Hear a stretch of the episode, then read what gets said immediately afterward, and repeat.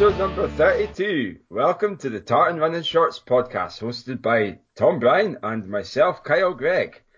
So, Tom, another day, another dollar. You're back, in, still in your office clothes, back from work, back to do another TRS episode on a Monday night.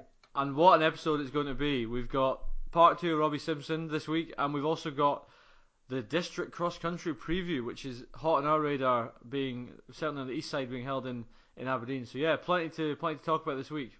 How are you I'm getting lost- on? Are you recovered Yeah. yet from the 80?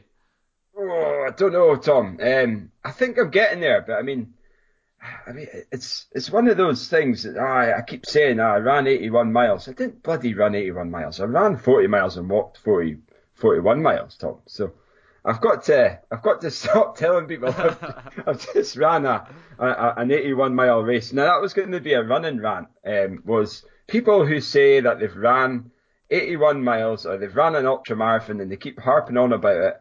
You're on thin ice there because there's a lot of folk marathon runners who are like, oh, I, did, I ran a marathon like mm, six and a half hours. Uh, That's right. I mean, nine hours. I mean, my last marathon's embarrassing. Nine hours isn't a run. That's a. It's not even a walk. That's a a crawl.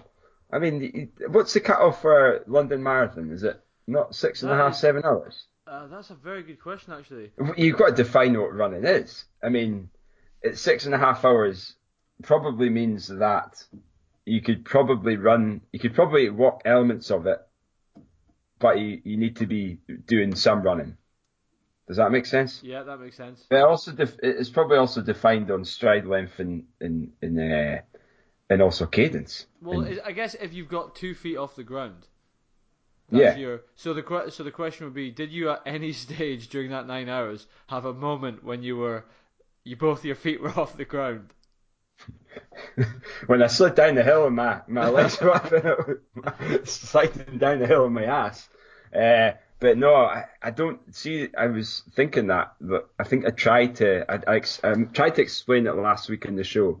I tried to move my arms really, really fast so that my legs would move fast as well. But my legs just didn't move fast, and there wasn't that.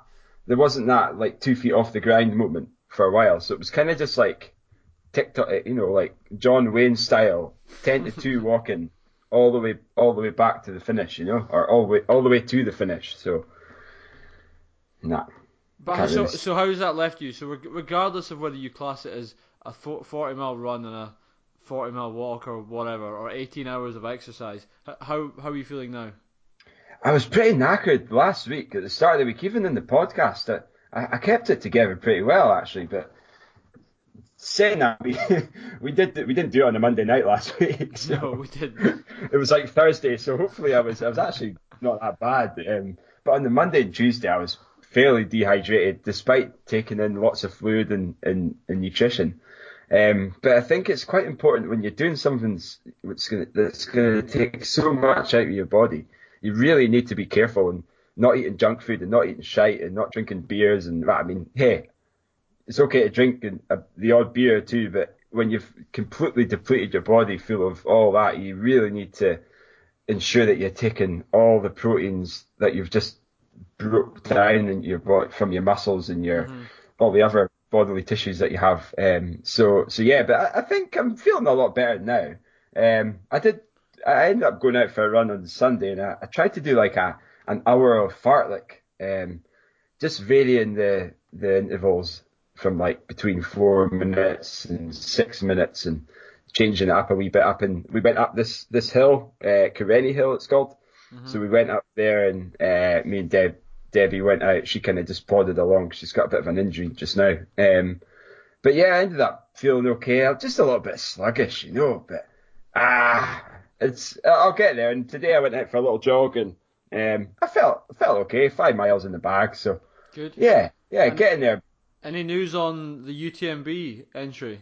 When will you find out about that? when will you find out if if it's not all been in vain? Oh, don't say that, Tom. Yeah, I had a. I, I think I dreamt that I uh, it was all in vain a few days ago, and I was like, I, I woke up Debbie, and I was like, yeah, I don't think I'm in.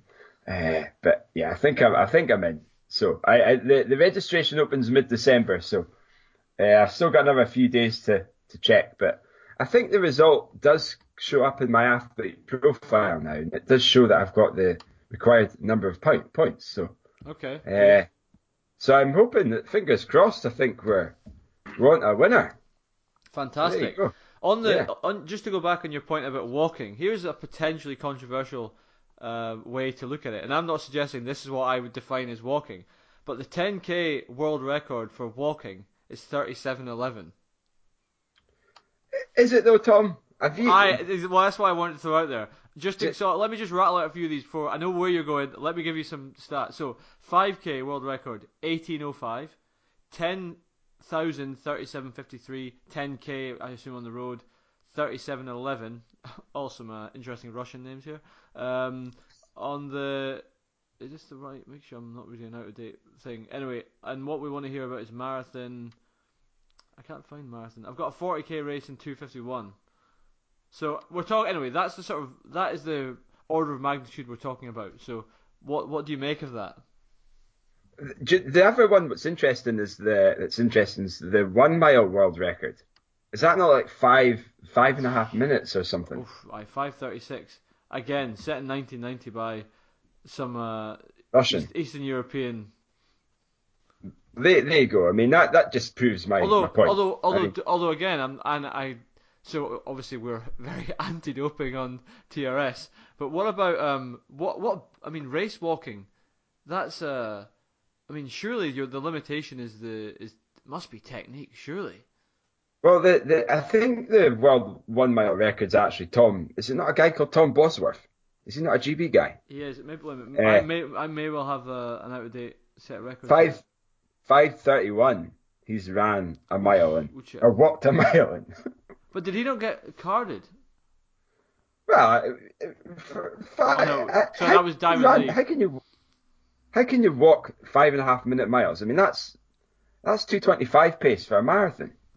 Yeah, that's bon- it's bonkers. That's I, I mean that, that that's I, I don't know. I mean I, I think you've got to I mean it, it's defined by one foot always on the ground, isn't it? yeah.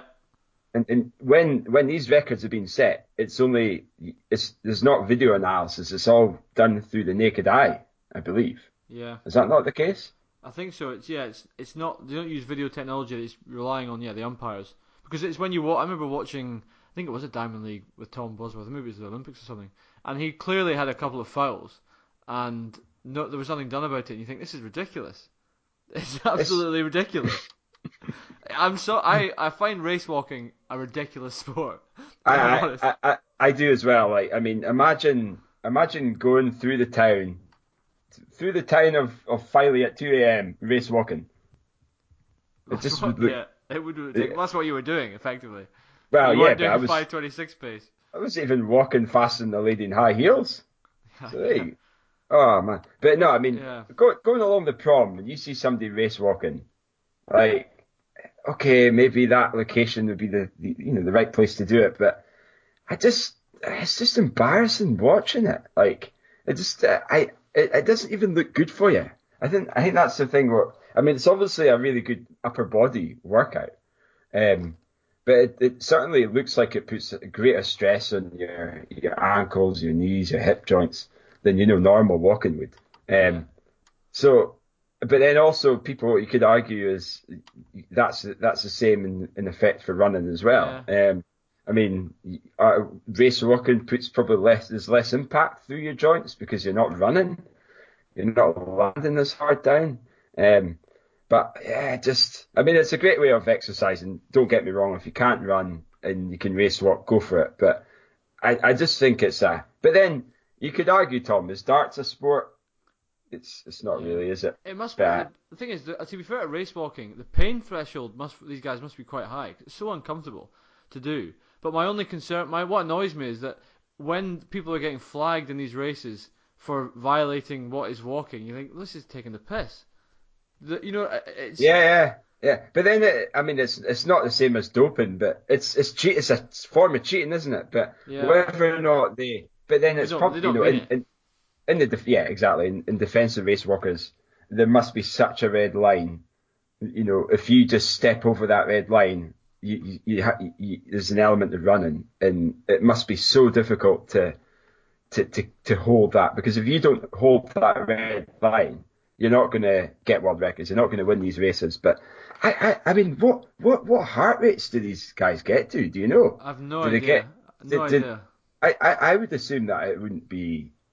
I don't know. I, I just wouldn't. I don't think you would get to the same heart rate that you would running, but um, but yeah, it must it must be more muscular fatiguing than than heart and lungs fatiguing. How do you you know, get in, how do you get into of- how do you get into race walking then? Google it. No, but how do you get into it? I mean, is it something you you Yeah, try I- athletics and you you find you've got wobbly hips and you fancy trying that? I, I I'm I'm I'm genuinely I- I fascinated to think- find out how kids get into it. I, I think you just have to. You, you probably just have to grow up here and just start walking fast and uh, and not caring what people think about you. When and then that's how you get into it, and you just train your body to race walk. We should try and we should really, on- we should we should we should get a race walker on the show. We should. That would be great. That would be really, really good. Because we have, I've got no idea, but it Nor is, do I. it's, an athletic sport. I mean, Absolutely. it's an, it's an IAAF accredited sport. Um, I mean, there's a, there's a GB team, uh, there's a team GB team in athletics. You can check the selection policies. Yeah. There's a 50k race walk world championships. Um, so it's a, it's actually, I don't know if it's 50k. It could be Yeah, it's, you're, it is, you're right. It's 50k. 50k, is it? Yeah. The 50k, Uh, and, and while you say that, the 50, cause the 50 wo- 50k world record is 323. That's Really? I mean, that's outrageous for that's 8k beyond the marathon. So I'm, I'm trying to do some maths in my head. That I mean, that's that is quick.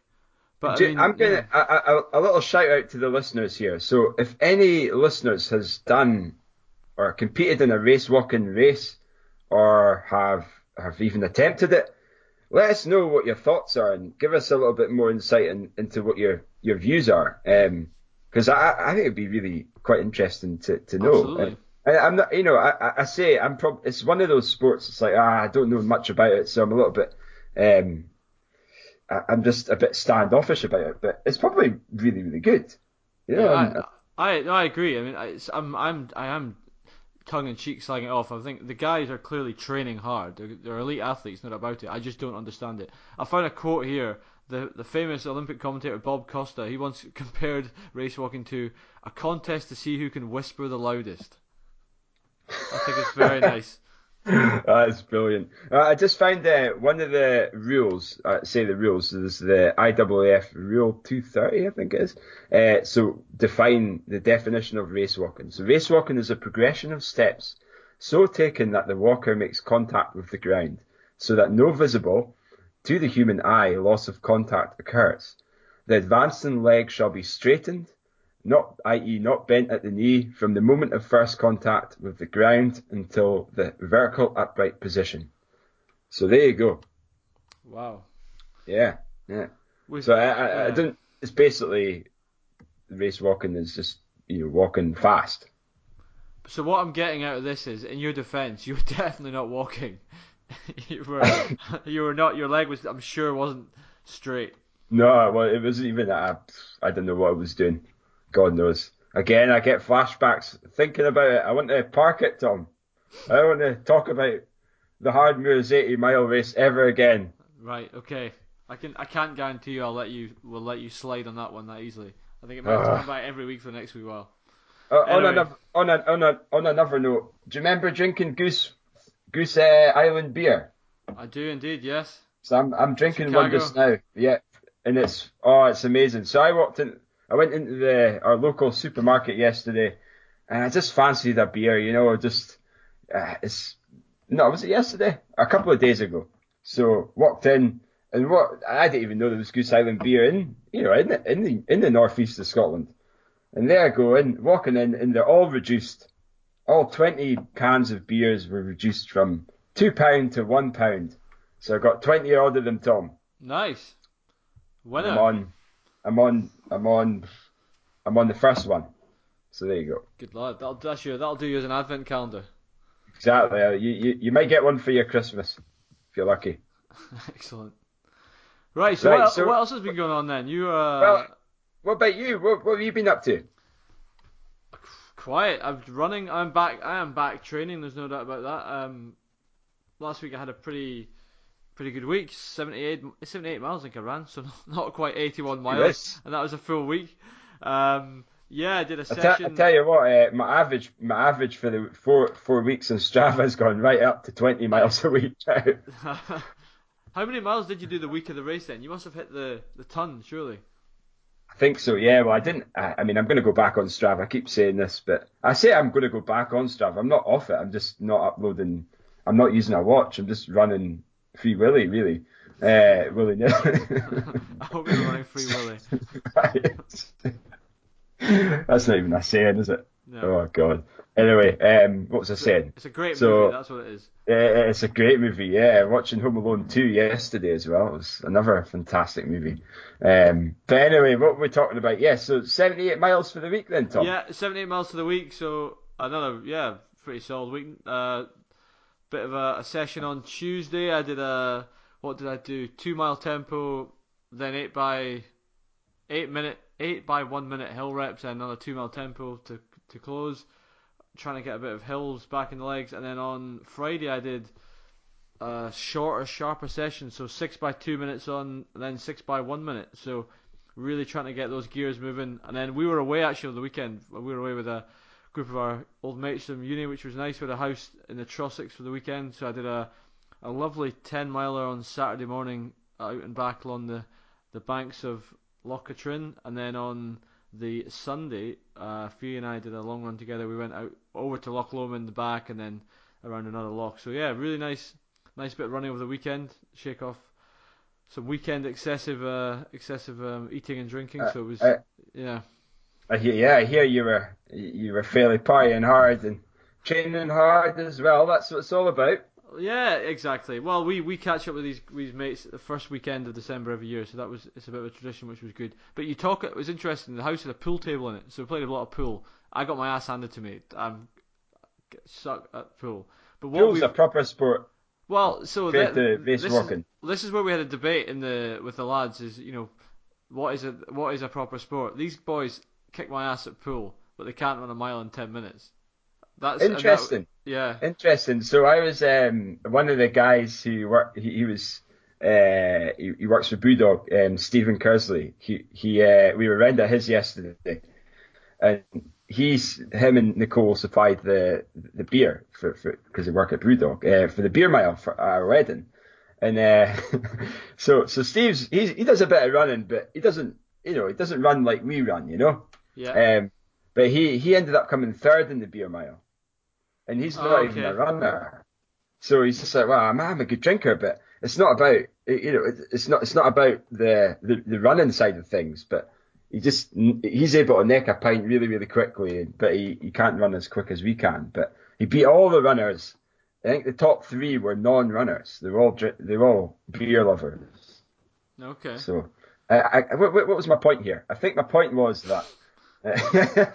my point? Tom? I need to get- was I'm gonna- point to that. I'm gonna get a bell, right? And every time you ramble off, I'm just gonna ring it as a, a ramble bell. Just I'll to, find- uh, the ramble I- I- ring. Uh, Yes, go for it. That sounds great. Well, you can either take it out or just keep it in. Who knows? That, that's it. That's the joy about podcast recording. You can just keep taking all the the ramblings of, of Kyle Gregg out. Or oh, we just leave them in for listeners' pleasure. Anyway, well, I mean, so- you guys are out for hours. You know, I, I hope you are out training really hard. So you know th- that's why I ramble on for the benefit of you listeners to to keep running. Yeah, uh, you're such a kind man.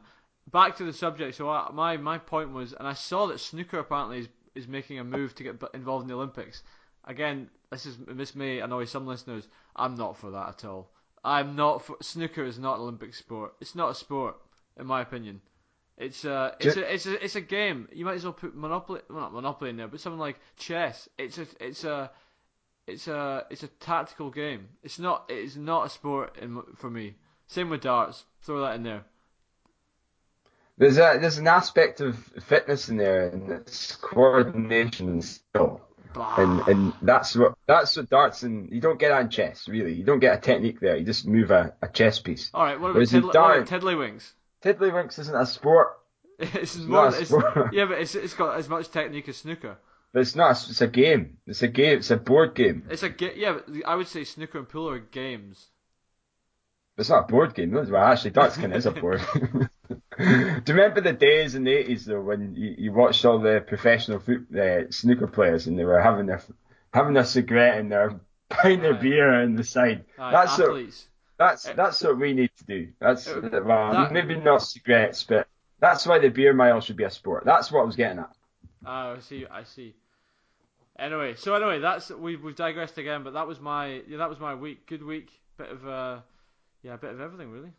Bit of speed work, long run, and some pool. Not a, Okay, so I, I'm going to go on to the next question for you, Tom. Now it's December. This is we've never had a TRS episode in December, so um, you're in for a treat this this this month. So what what's what's your take on celebrating in December and running and training? Do you do you let do you let your hair do you, do you let do you let your hair out or off or whatever the saying is and uh, and, and just party hard and, and maybe ease off the, the gas a little bit or do you you maintain the training effort the training um, and Hmm. drink I, you know, drink hard too or so what? for I, so for me, because I've got I'm going to run a 10k at the end of the month, so I'm trying to I'm trying to keep my running in. But what becomes difficult, I find, is it's planning of it because the number of times, and you see, I guess this is where the difficulty of Marcothon is. This run a run a 5k every day, whatever it is.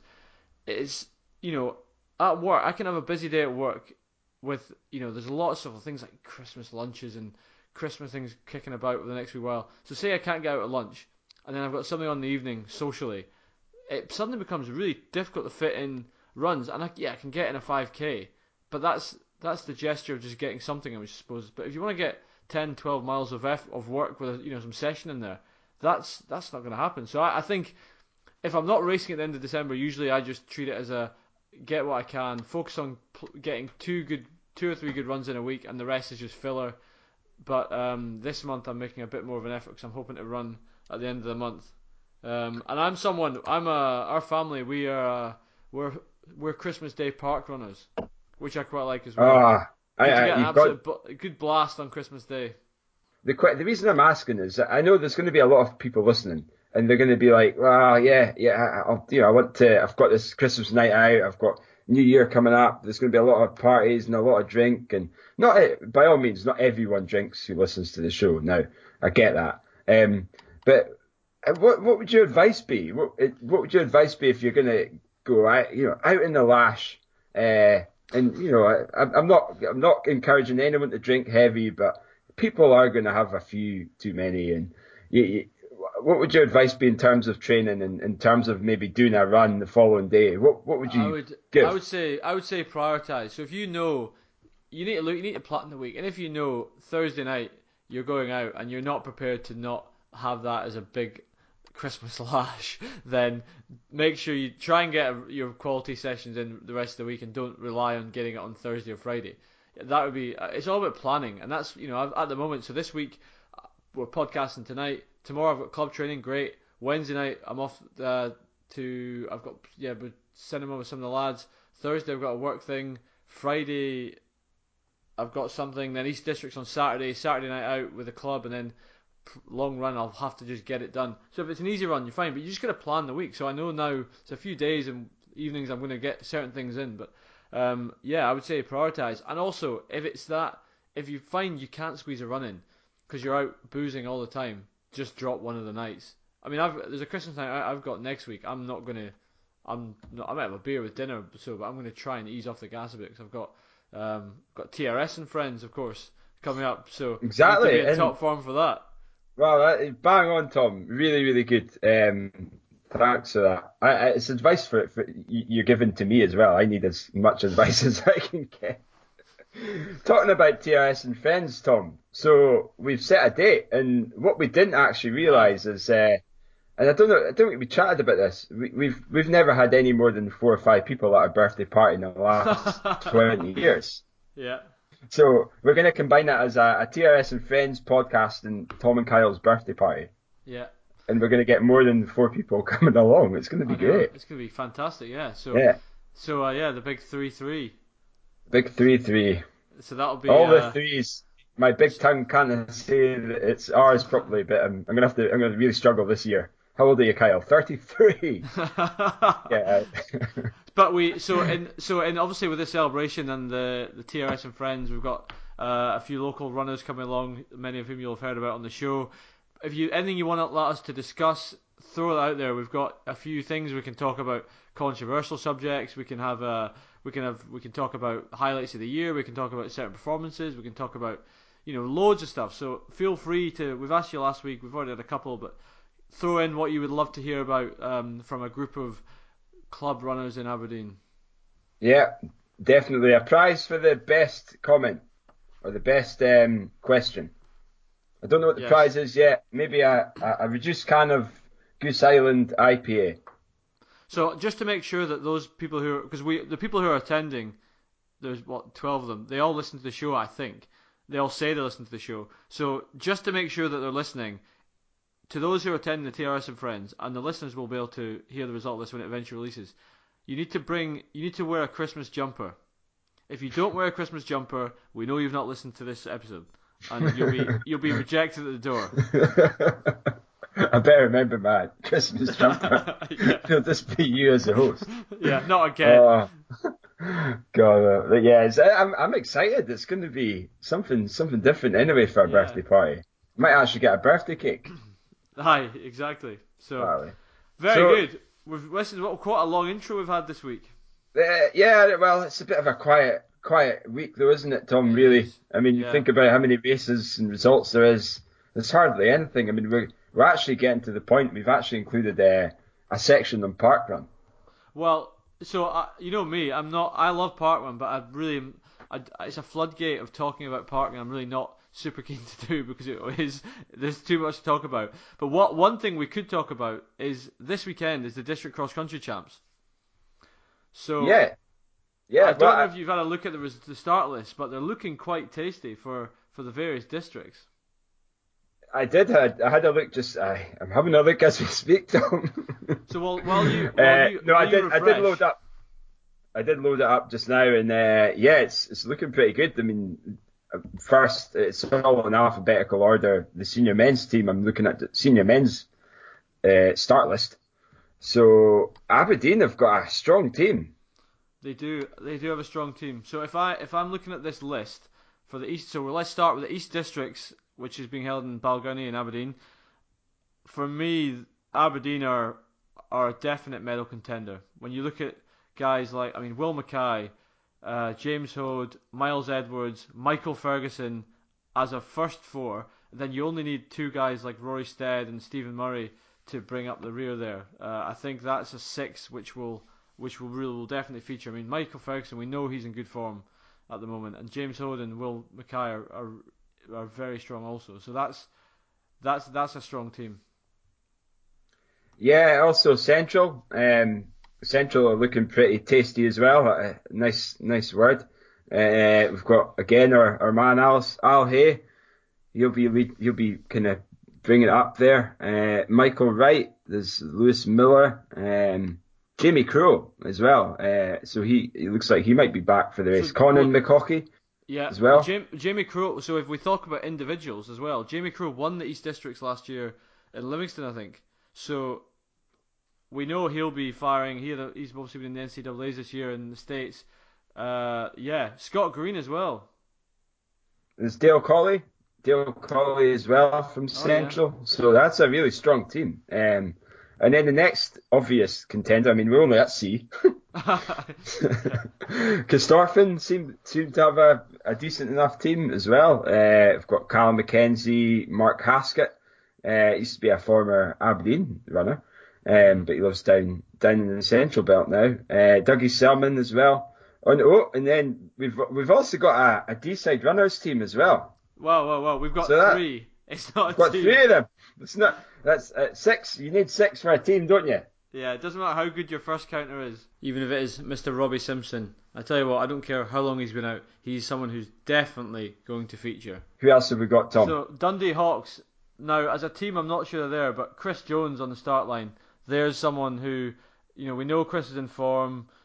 I, I re- you know, I really think you. My money's on Chris Jones for the win. I, I was going to say that as well, Tom. Uh, I don't know who else is going to be I mean, I, I, must say, I mean, when Robbie Robbie's running well, he could be up there, but um, uh, he's had a little bit of an injury in the last few weeks, so I'm not sure he's going to be, uh, you know, firing in all cylinders. But uh, a Robbie not firing in all cylinders is still going to be, you know, in the mix as well. Um, so, so yeah. So who else have we got? We've got HBT. Usually send a good strong team, and not not last but not least, our our good old um, Metro Aberdeen team. Well, yeah, I was going to say. So you know, I think okay, I'm heavily biased, but 70 names on the list. I think that's. Uh, I think it's a That's... team that we can look at uh, that can you know if if we if the six counters have great runs, there's a shot there's a really outside shot a medal there. I mean Cameron Strachan, we know he's in exceptional form. We've got uh, we've got a GB international trail runner in yourself.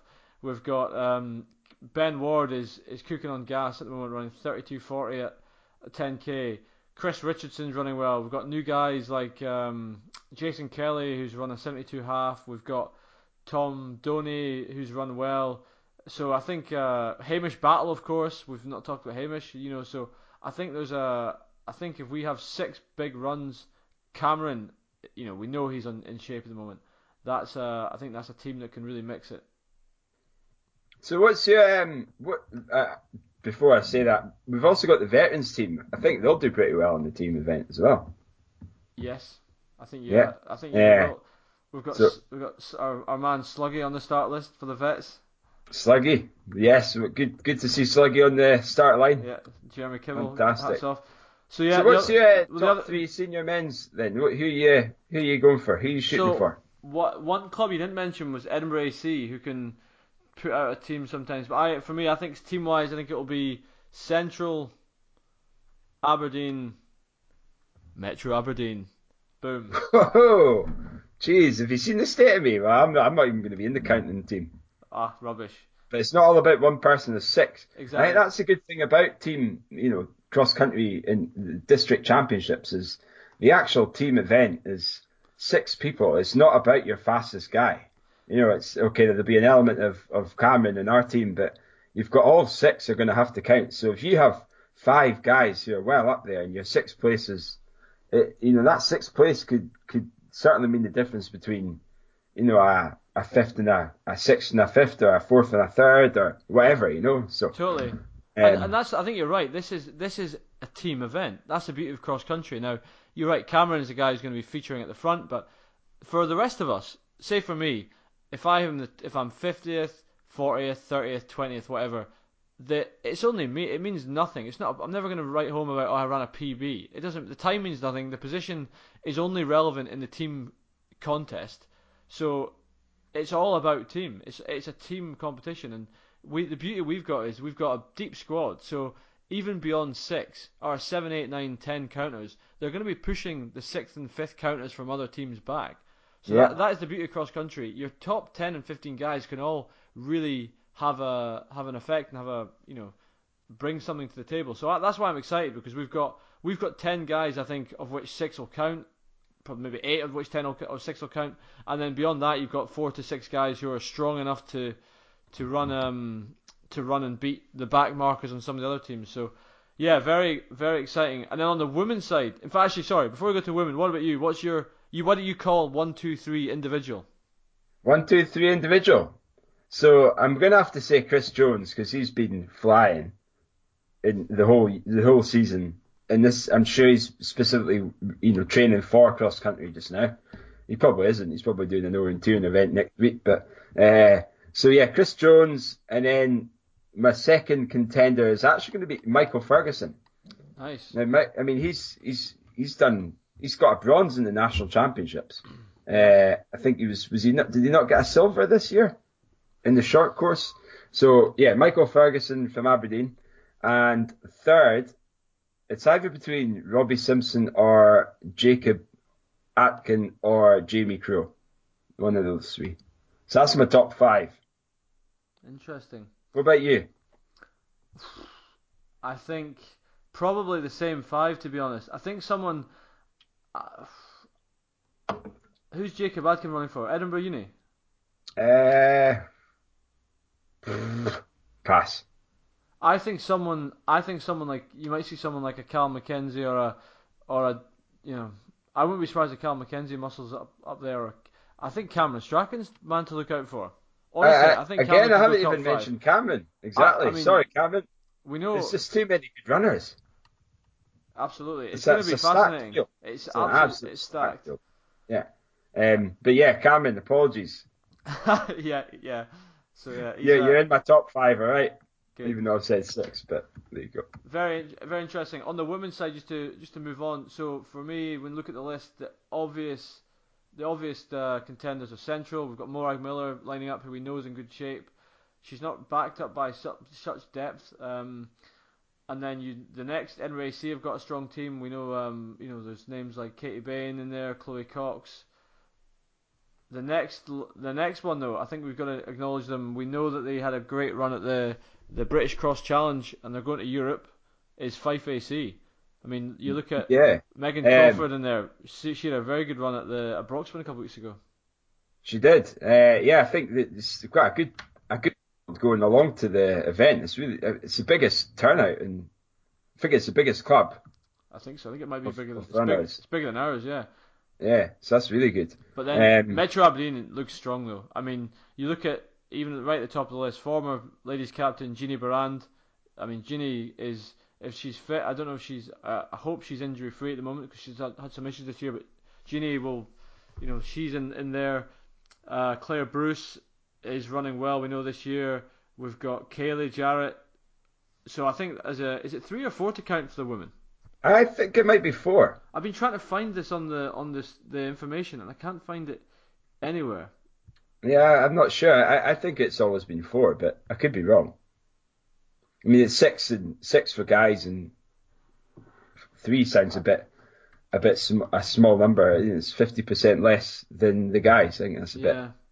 In terms of you know the, the, the numbers, it, I would say it'd be a four and a six ratio. But Yeah, if so. anyone knows the answer, please let us know, and we'll correct ourselves. Well, we'll certainly correct ourselves next week because we'll know the results. Yeah, but it's, it isn't on. I can't see on any of the, the race information. So anyway, it's going to be it's going to be a very interesting one. So I think that's uh, I think from a team perspective, I think Metro women, the Metro Aberdeen ladies will medal.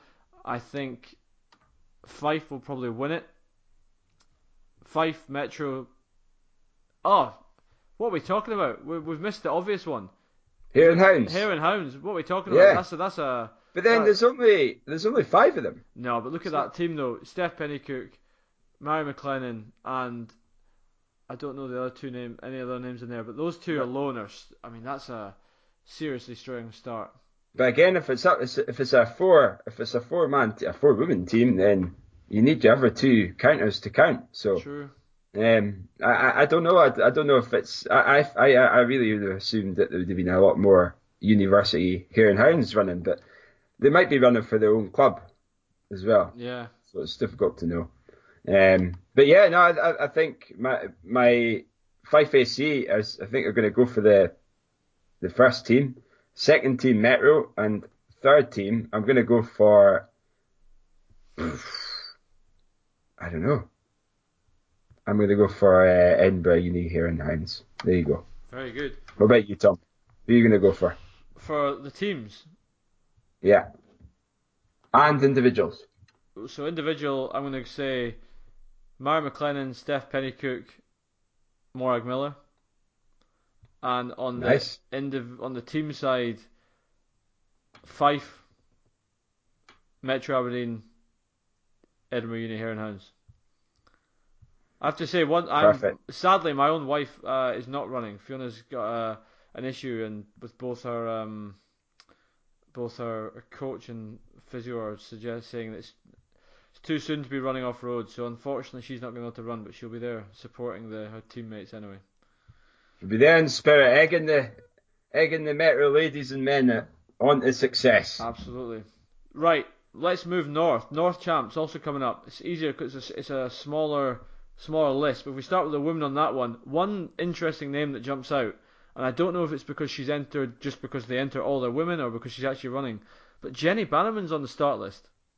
Oh, really? And oh, we know okay. we know that Jenny doesn't like to run cross country, so that will be if she runs fascinating. I'm going. My guess is she won't be running, and we've seen some of the ladies from say Forres or Highland Hill runners have good runs in the past. So um, looking at the size of the teams, you would you would like to think that yeah. I'm, a lot of the names are new to me, unfortunately. Yeah, no, I can't. I can't find the result, the results, the entry list. But uh, what about the men? So the men is, I mean, the men is slightly stronger. You've got some of the, well, I say stronger, well known. I would say that's it's maybe me being, uh, it's my ignorance not knowing a lot of the North North women on that on that list. But certainly we've got guys like um, Highland Hill runners. Uh, I've got a good squad. Inverness, of course. I mean, Donny McDonald, Graham B are the two that jump out. John Newsom is on the list as well. So you would think those three will probably be battling it out. Um, JSK are on the list. So we've got Tom Roach Shout out oh, to yes, Tom, he is. running at the North District Champ. So that'll be Good cool. on you. And then Moray. He'll be competing for the, the top uh, vet honours, I believe. Yep. Oh, and of course we've got uh, we've got Kenny Wilson as well running for Moray. So that actually that becomes quite a that North race will be quite interesting. That, it it is. I I mean, I, I, I remember having a good battle with them both, and uh, it's always, you know, it's always pretty. Okay, it's maybe not the depth you get in maybe some of the other district events, but uh, but it's still got the Good still race. got a good race to for both. So it should be should be good to see. Absolutely. So I think we're looking at yeah. So on the men's side, we're looking at it's John Newsom and Kenny. You would have to say would be the, the two leading favourites there, and then on the on the women's side, you know, I really I don't know. I mean, you've got thing is you've got like JSK for example. We've got Tammy Wilson. Who I mean, Tammy's had strong runs over cross country in the past, so you know that's uh, someone you might have to look at. So yeah, certainly it's going to be very interesting. Gemma Yeah. Cormack, Inverness as well. Gemma, and we know Gemma can run cross country well. Yeah, no, I, I don't know how well she's running for Inverness now, I believe, isn't she? She is, yeah.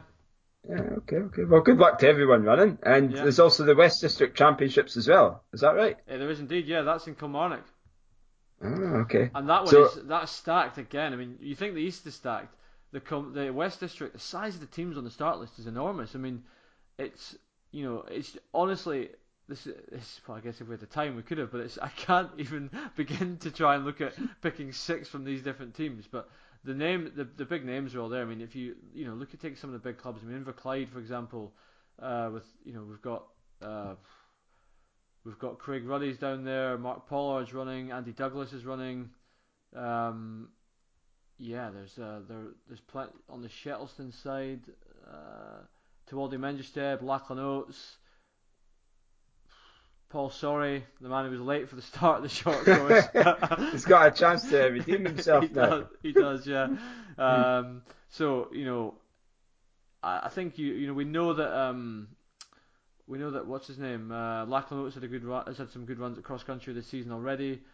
Um, I can't see uh, Adam Craig on the start list, Uh, can't see either. which surprises me. Hmm. Maybe he's got somebody else on, but we know he's been running well this this year. I would have thought he would have lined up. I would imagine so. So I'm just looking at the women's race as well. Um, so many, some big club, good turnout. You're right. Like there's a vast number of clubs in health, you know, healthy numbers per club as well, uh, going along to the race. So Shettleston uh, must be a clear favourite. I mean, they've got Fionnuala Ross who's running. Um, in terms of the the team prize as well, I think they'll be right up there too. So Ruth Joss as well is decent. Um, who else have we got from the West, Tom? Uh, I've got Well, I mean, at Kilbarchan, you've got Elspeth Curran. As well, yeah. Elspeth Curran's had a good season. Um, you know, there's other, there's quite a few names in there. I'm trying to see who's on the the Bellahouston side and the Cambuslang. I mean, the list it's it's an enormous list. It's huge. It's really good. So Yeah. yeah, well, well, I think we're gonna just stop it there because we could be chatting for hours about do, uh, yeah. previews. So, Absolutely, so yeah. now, good luck to everyone doing the East, West, and the North District Cross Country Championships. It looks like it's going to be super stacked, It does. and um, and also the you know there's uh, an element of for the top guys and girls running as well. There's the inter-district selections as well. I think it's uh, is it the top? I can't remember what is it the top ten or something. I think it's top ten, and the next five are discretionary. So Yeah. So Kyle and I hope we say this every time. We hopefully will be wandering around after the race with a with a, a phone on record mode. So don't be at the East District Champs. Fast the faster lads, if you're there, uh, come and have a word with us. It would be it would be fantastic to get some of the quick lads uh, their thoughts on the race straight afterwards. That would be really good. Uh, that would be great. If, if and yeah, feel free. Just I mean, don't do it during the race, mind you, but I won't be I won't be taking our dictaphones out then. So no. After after the race, I'm sure can. Nice. Sure. So, so yeah, so that yeah. that rounds us up with the preview for this weekend. Yeah. Um, what else do we? So we now have part two of the Robbie Simpson interview. So yeah, really good insight again into Robbie's life uh, and his races. So yeah, we'll we'll take it away uh, for the part two of the show. At what stage did the Commonwealths come onto your radar? Because I guess 2016-17, you must we must you must have been aware that there was there's one coming up. You're running strong at, at the marathon. When did you think right Gold Coast is something I'd like to target? Um, I think it was yeah, it would have been the beginning of the build up to the marathon in 2017, so the end of 2016. But then at the time, I was thinking, I I don't know, because you know you've still got the likes of Callum and Derek and Tewelde, and I didn't know whether he could qualify for Scotland or not. But you know there were quite a lot of good guys, and also I didn't know how many the team would be sending for a start. So my plan was just to go in, you know, 2017 and run as fast as I could, try and get the qualifying time, and then I wasn't that worried. Like I kind of had in my head that I wouldn't be going to Gold Coast because it was one of those kind of too good to be true things, and you know, seemed a bit, yeah, one of those things where you think, ah, you know, like surely they can't afford to send that many marathon runners, and it just seemed a bit unlikely. So I thought, well, I'm not going to sort of build my season around definitely going. I'll just run as well as I can, and you know, let the selectors do the thing. And then um, obviously I'd I trained pretty well up till the London 2017 and then, to be really honest, I'm quite disappointed with the marathon I had in 2017. I felt that I really overtrained in the build-up, and I was absolutely knackered, you know, in the weeks before. And I ran, I think it was 2:15:04, which was inside the qualifying time for the World Athletics Champs mm-hmm. and the Gold Coast. You know, um, so I was really happy with that. And it was just a case of wait and see what happened. Um, but then, obviously, you know, I actually got an injury um, just a few weeks after London, and couldn't do the World Athletics Championships. And then I started thinking, hopefully I get Gold Coast at least. You know, that would be really mm-hmm. nice to have that um, since I missed out in London.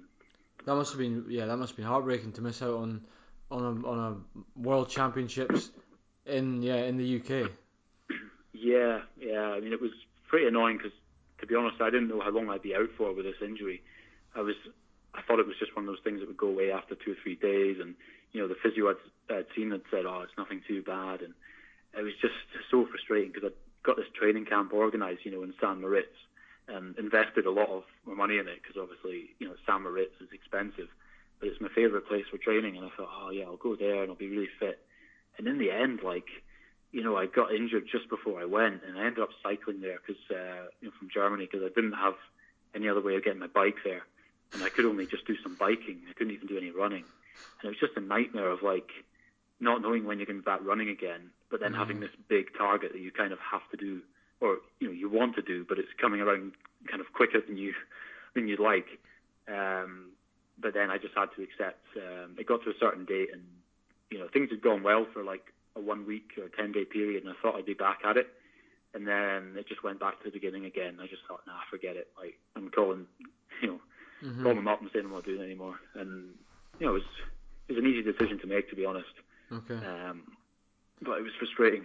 I can imagine. And that tri- that trial race in London, that must have been quite a.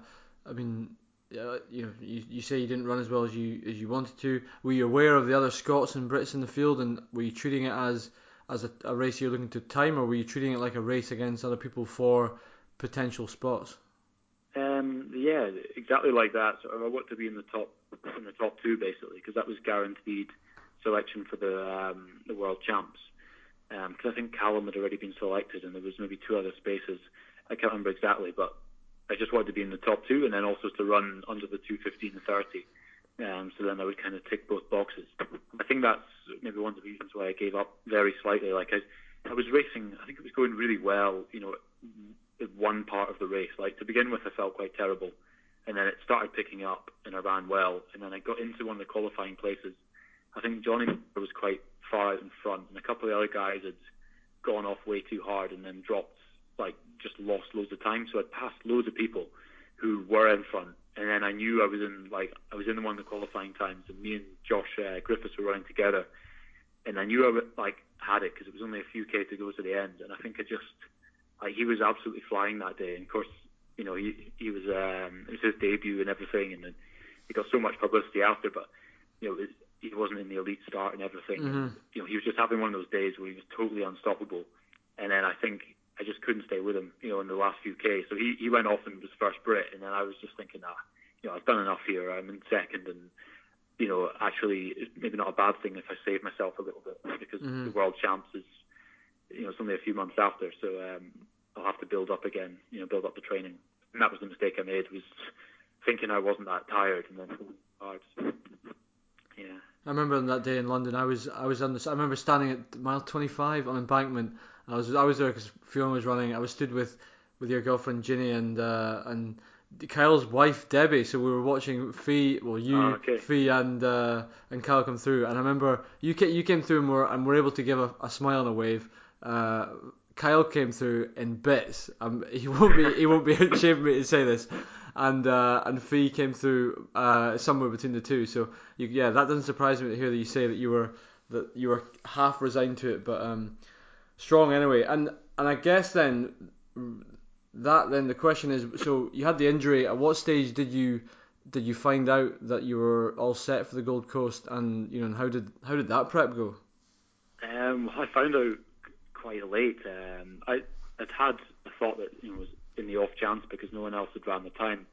And obviously Callum, you know, Callum was more or less selected, and um, but no one else had the time. So I was thinking, oh, you know, maybe I'll get picked. But then because I had the injury, and I ran like the, you know, I ran the Great Aberdeen um, half marathon, and and you know that was my kind mm-hmm. of first road race back. But it was quite a tough course, and you know, to be honest, I didn't push it too hard. So I ran like a 68 something, but it's the slowest half I've ran for ages. So I think the selectors had like seen that and thought, oh, he must be like really out of shape. so I had to then run a, um, like to prove fitness and run another half marathon. So I had to kind of cram one in um, October, and obviously I, I did the Jungfrau marathon in September, and then suddenly I had to recover and then try and pull out a fast half marathon. So I went down to Manchester and managed to run like a 65 something off of a three week build up or something. um, so that was really good, but then I had to wait. I can't remember when it was, maybe late November or something, that I that I found out, you know, for certain that I was picked, and um, I planned anyway to train for a marathon in April, you know, either London or uh, if I got picked, you know, Gold Coast. So the training wouldn't have changed, but um, it was just good to get the to hear it and get it confirmed because, like, I began to like, I was training as well as I could, but I started getting little aches and pains, you know, in places, and it wasn't going all that well to be honest. I was running terribly because it was. Um, I think it was announced just after the East Champs in Livingston, and I ran there and just felt so drained, so tired. And then I remember going to this like uh, you know opening you know ceremony where they told you know sort of uh, announced the team, and I was just like embarrassed. It's like you know I had a crap run the cross country, but you know hopefully I'll be okay in a few months. Uh, you know, so I found out yeah about then, um, sort of late November, early December, and then that's really when the main the main sort of build up started. You know, from the mm-hmm. you know from the start of the year, basically. I was training obviously the whole time, but it was going terribly until until the first of January 2018. That's when it changed, or the second of January. Sorry, Dunfannon 10k. That's when things started changing. Nice. And how and the build-ups? How did that work? I guess you must have gone out. I mean, you had a really good build-up. You had a, a really strong run-up in in Inverness. And um, remember up up there in in March, that was a PB 64.27. Is that right? Yeah, it was, and like I did not expect that at all in Inverness. Um, it was a really mixed build-up. Like to, to be honest, the training had gone so well. Like I'd planned it out to be not quite as brutal as what I'd done the previous year, but then a few more sort of speedier sessions mixed in. And I was away in Spain for a good block um, with a guy I know quite well, and then I trained well coming back. And like the sessions were just coming together so nicely. The long runs were working really well, and everything had gone so perfectly. But then the only race I'd done really was this half marathon I did in Spain when I was training there, and it was a similar story to the London Marathon the first time. Like on the train on the way up to the race, I think I ate something dodgy, and I was I spent the whole night being up, you know, in the toilet, and I, in the morning when the race came, I was just I felt so bad that um, my logic decided to tell me to just use the, the run the race as a long run. So I went out and ran, you know, like a 45 minute warm up, and then went straight into the half marathon after having been, you know, ill all night and ran like another 68. So I, it was like disappointing, but you know, I knew I, I was just kind of ill. So then, like Inverness, I was thinking, you know, if I run another 68 here, I'm gonna like retire. So I have to pull out some sort of decent run at some point. Um, but I knew like the, tra- the training was coming together well, and then um, you know when Chris Jones was going to be there, like I knew it was going to be a, a really good race because I think Andy Douglas was meant to be there, but he got sick or something, and then uh, so you know luckily Chris was there. We had a really good battle, like uh, all the way round, and um, it's just exactly what I needed. Like I mean, you know the course. There's a couple of little climbs in the first half. Yeah. Um, but then once you get over them, it's really fast, and like, I just felt so good in that second half. You know, coming back up to the stadium, like I was running along, just thinking, you know, this feels so easy. And that was just a few days before flying to Australia, so it was coming together like really nicely. But the only worry I'd had was obviously the, the temperature difference. Um, but you know, I thought oh, it's only going to be like 20 degrees in Australia. It's not going to be too bad. Um, but obviously the beast from the east and all the cold winter yes. weather, and then I was used to operating at about five degrees. So uh, yeah, it was a another story arriving in Australia, and it was absolutely roasting hot. And what was the so you went out? How how far in advance was that? You spent a couple of weeks out in Australia beforehand. Um, I think it was four and a half weeks. Um, oh wow! More or less before the marathon. It's quite a long time, but I think I needed, yeah, I needed it. So. And you went out with an in for us mere mortals. You're out there. You're training as part of the Scottish Athletics team. Is it a camp you're out there with? Um, yeah. So, I mean, it's hard to describe. We had the, the group was split up, so most of the athletes across all sports were at this um, other sort of camp, you know, in um, maybe half an hour from where we were. But because we were all endurance athletes, we kind of needed access to the track and you know trails and roads and things. So we were staying in a different place entirely, and it was there weren't that many of us. It was all just the endurance guys, you know, 1500 and up. Um, so many of there were, maybe 10 or something, staying in apartments, and just yeah, it was really relaxed. I mean, there was obviously like the management and coaches and stuff, and they would sort of arrange, you know, if we needed um, like taken to the track or you know physio was there as well. And but apart from that, it was just yeah, like a just stay with a load of nice guys and run every day. And yeah, sounds like food, sounds like a dream. Go to the shops. Nice. Yeah. and in terms of that, so that final prep, you know that it's going to be hot.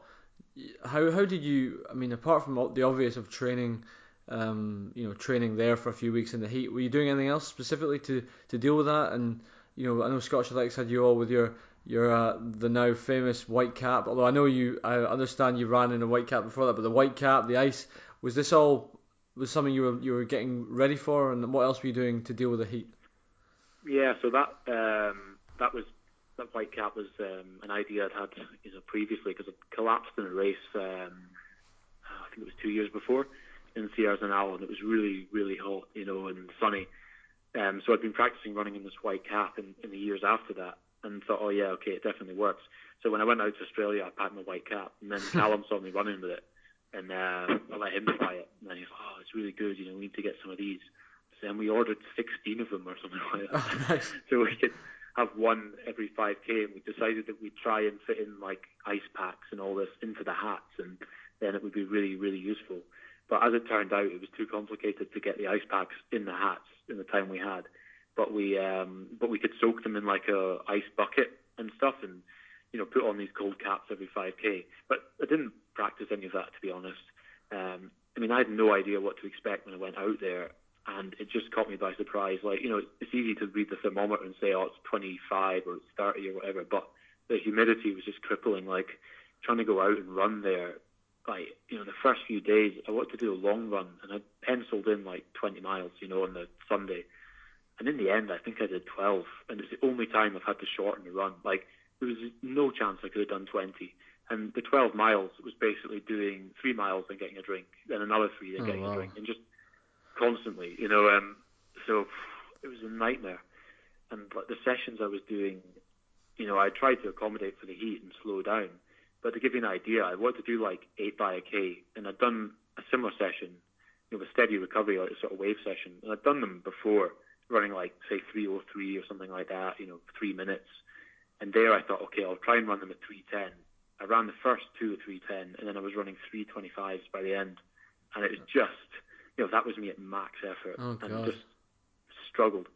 But the support we got was good. So we had a physiologist there, and you know, he would like, so he did like you know, weigh me before and after the runs and stuff like that, and um, that made me realise how much like I was actually losing in the sweat. So, you know, I would come back from a run like four kilos lighter.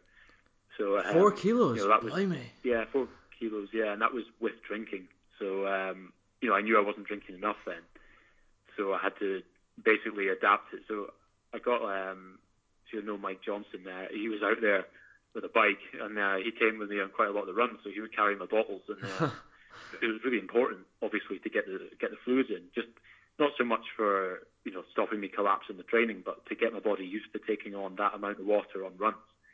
So um, it was brilliant having him. You know, he could cycle alongside me, and then I'd you know drink every sort of 15 minutes. Um, so that side of it was great. And then the heat was, like I said, terrible.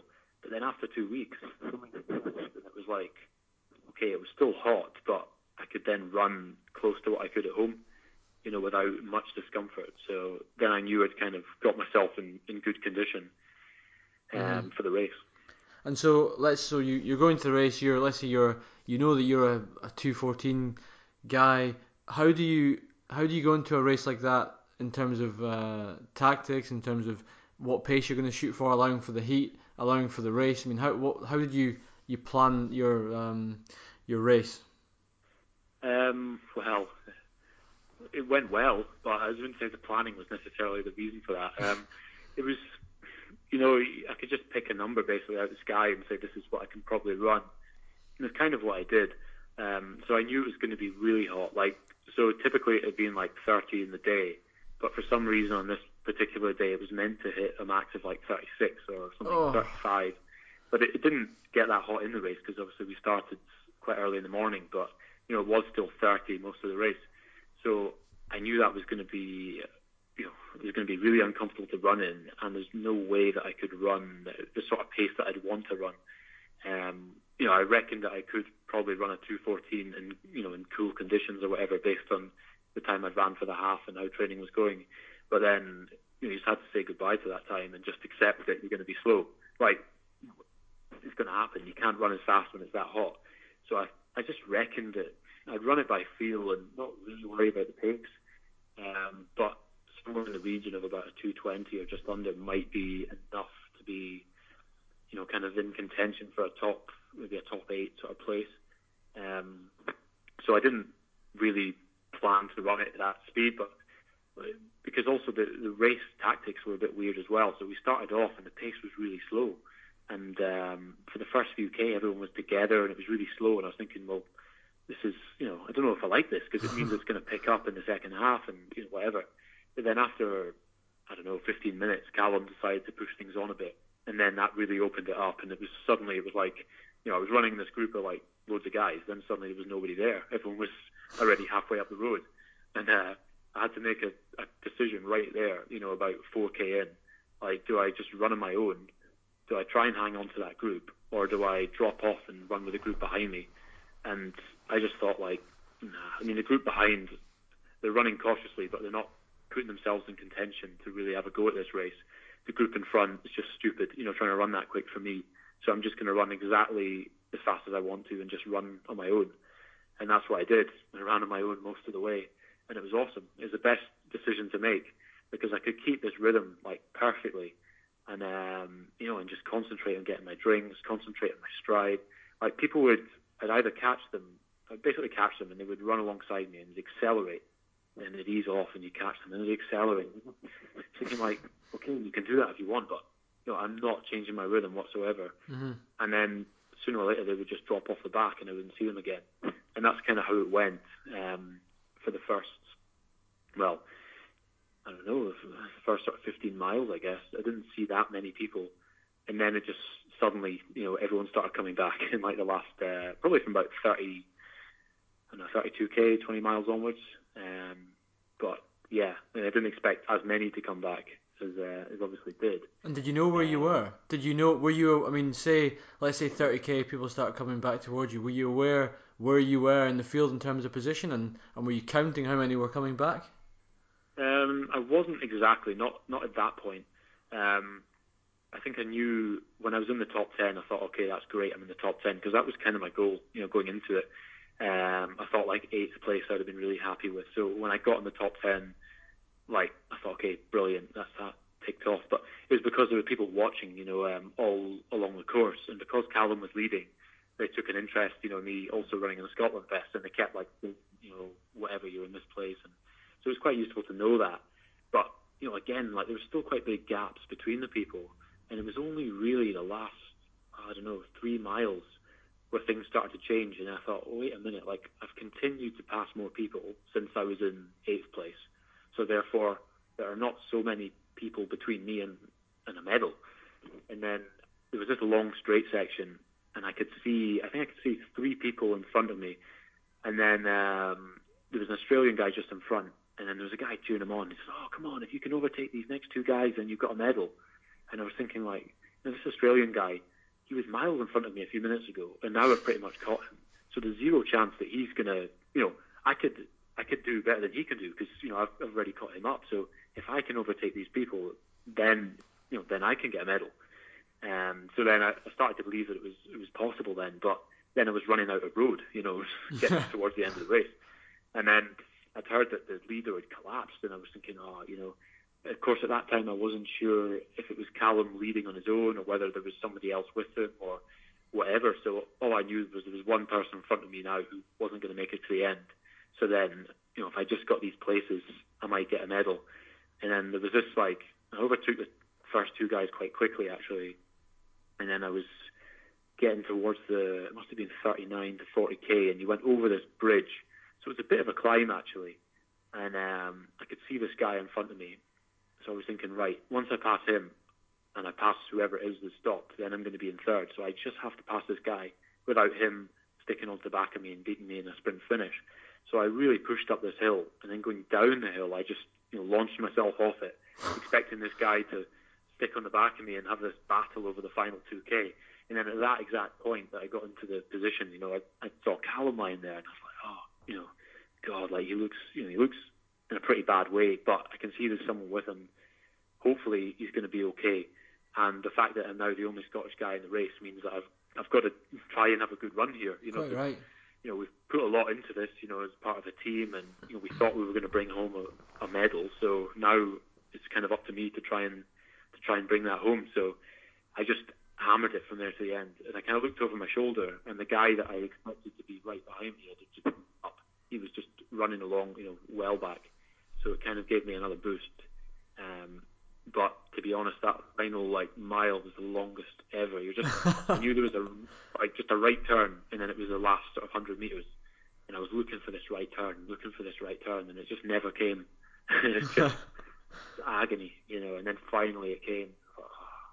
that must have been. I mean, I mean, I'm fantastic. I know your your parents and Jenny were. I mean, that must have been uh, absolutely incredible to on such a difficult day and so much going on, so much drama. Seeing Callum let on, that must have just been an incredible experience to cross that line and, and bittersweet, I guess, knowing with the knowledge that, Cal- that Callum's had a had a had had his issues.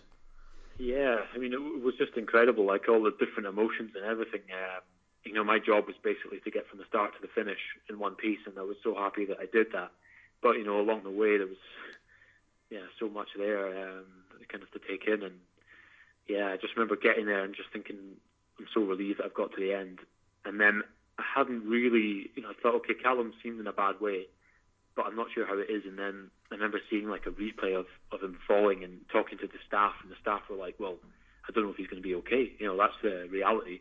He's being taken to hospital now, but like, we can't say one way or the other where he's going to be okay. And I was thinking, whoa, you know, forget how I've done in the race. That's not really that important now. Yeah. Like, um, and then you know, we did get a lot of updates um, from the doctor and everything, and then, you know, sooner, fairly soon, it was confirmed that he was going to be all right, and you know, everything was under control. So then I could sort of relax a bit more and enjoy it.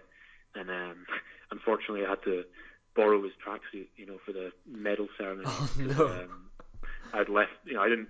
You're supposed to take your tracksuit in case you got a medal, and I was thinking, I was packing, you know, the night before, and I thought, well, that's not going to happen, so there's no point in taking it. And then of course, you know, they asked me for my tracksuit. Well, I don't have it. Then they, you know, just saw Callum's bag lying there and had to borrow it. So I feel a bit bad for that. But, um, but yeah, That's so uh, that. unbelievable. So I mean, how and you've obviously you you were known throughout the athletics world, particularly in Scotland. Prior to that, you know, as a, as a world class mountain runner. That you're obviously that's spread now in terms of your much your household name now. You're a real ambassador for athletics in Scotland as a result of the Commonwealth. It's being such a high profile thing. How, has anything changed for you as a result of that medal, day to day or as a Um, runner? Yeah, I mean, I, I would say like since then, it's. I mean, people have been more keen to just yeah talk to me about things and and also you know been invited to talk at events and, and that and also to yeah just meet other runners and so it has been really nice to have these opportunities. Um, and there was also quite a lot of potential you know publicity things I could have done um, afterwards. And I think I got a letter saying I could like meet Nicola Sturgeon and stuff, but I didn't do any of that. um, but you know, you know, there are a few things like that too. I mean, it was really nice to be part of that event, and I've also been invited to you know some like sporting events like the Scottish Sports Awards and things. So it's nice to kind of to be around all these uh, you know top athletes and, and things, and I really enjoy that side of it. But um, you know, for me, it hasn't changed much in terms of you know it's all just about pinning on a number and racing, and then getting out in the cold and dark and running, and that's what I enjoy. So all this other stuff, yeah, it's great, but as long as I can still do you know the things I enjoy, which I can, then it's great. And you have to accept that like you know these sorts of things like the sort of attention you get and and all this it comes and goes you know qu- as quick as it comes it disappears again so you can't Mm-hmm. you know worry about it too much or get too used to it you just take the opportunities and then you know then accept that that's it your time's up it'll be forgotten about you know sooner or later so until until the next success. I mean, one one thing one thing I think a lot of in, listeners will be interested to hear from you is you know talking through you know the you know the last ten years, a very impressive impressive ten years, and one thing that strikes it really sticks out, and you've alluded to yourself, is is the balance between mountain running and road running, two disciplines that you you know particularly the longer events you're so strong at. How do you balance those two disciplines in your training and, and your say your planning of the year? Yeah, it's quite a tricky one actually, um, and I've done it in different ways over the years, where you know with mixed results. So the first two London marathons I was doing, um, I just divided the year into you know 50-50. So once I'd finished the mountain running season, I didn't run any mountains again until the following spring, and just ran, you know, more or less on the flat. I still ran a lot off road, but um, I wasn't doing any hills at all. Just you know, flat trails, flat roads, these sorts of sessions.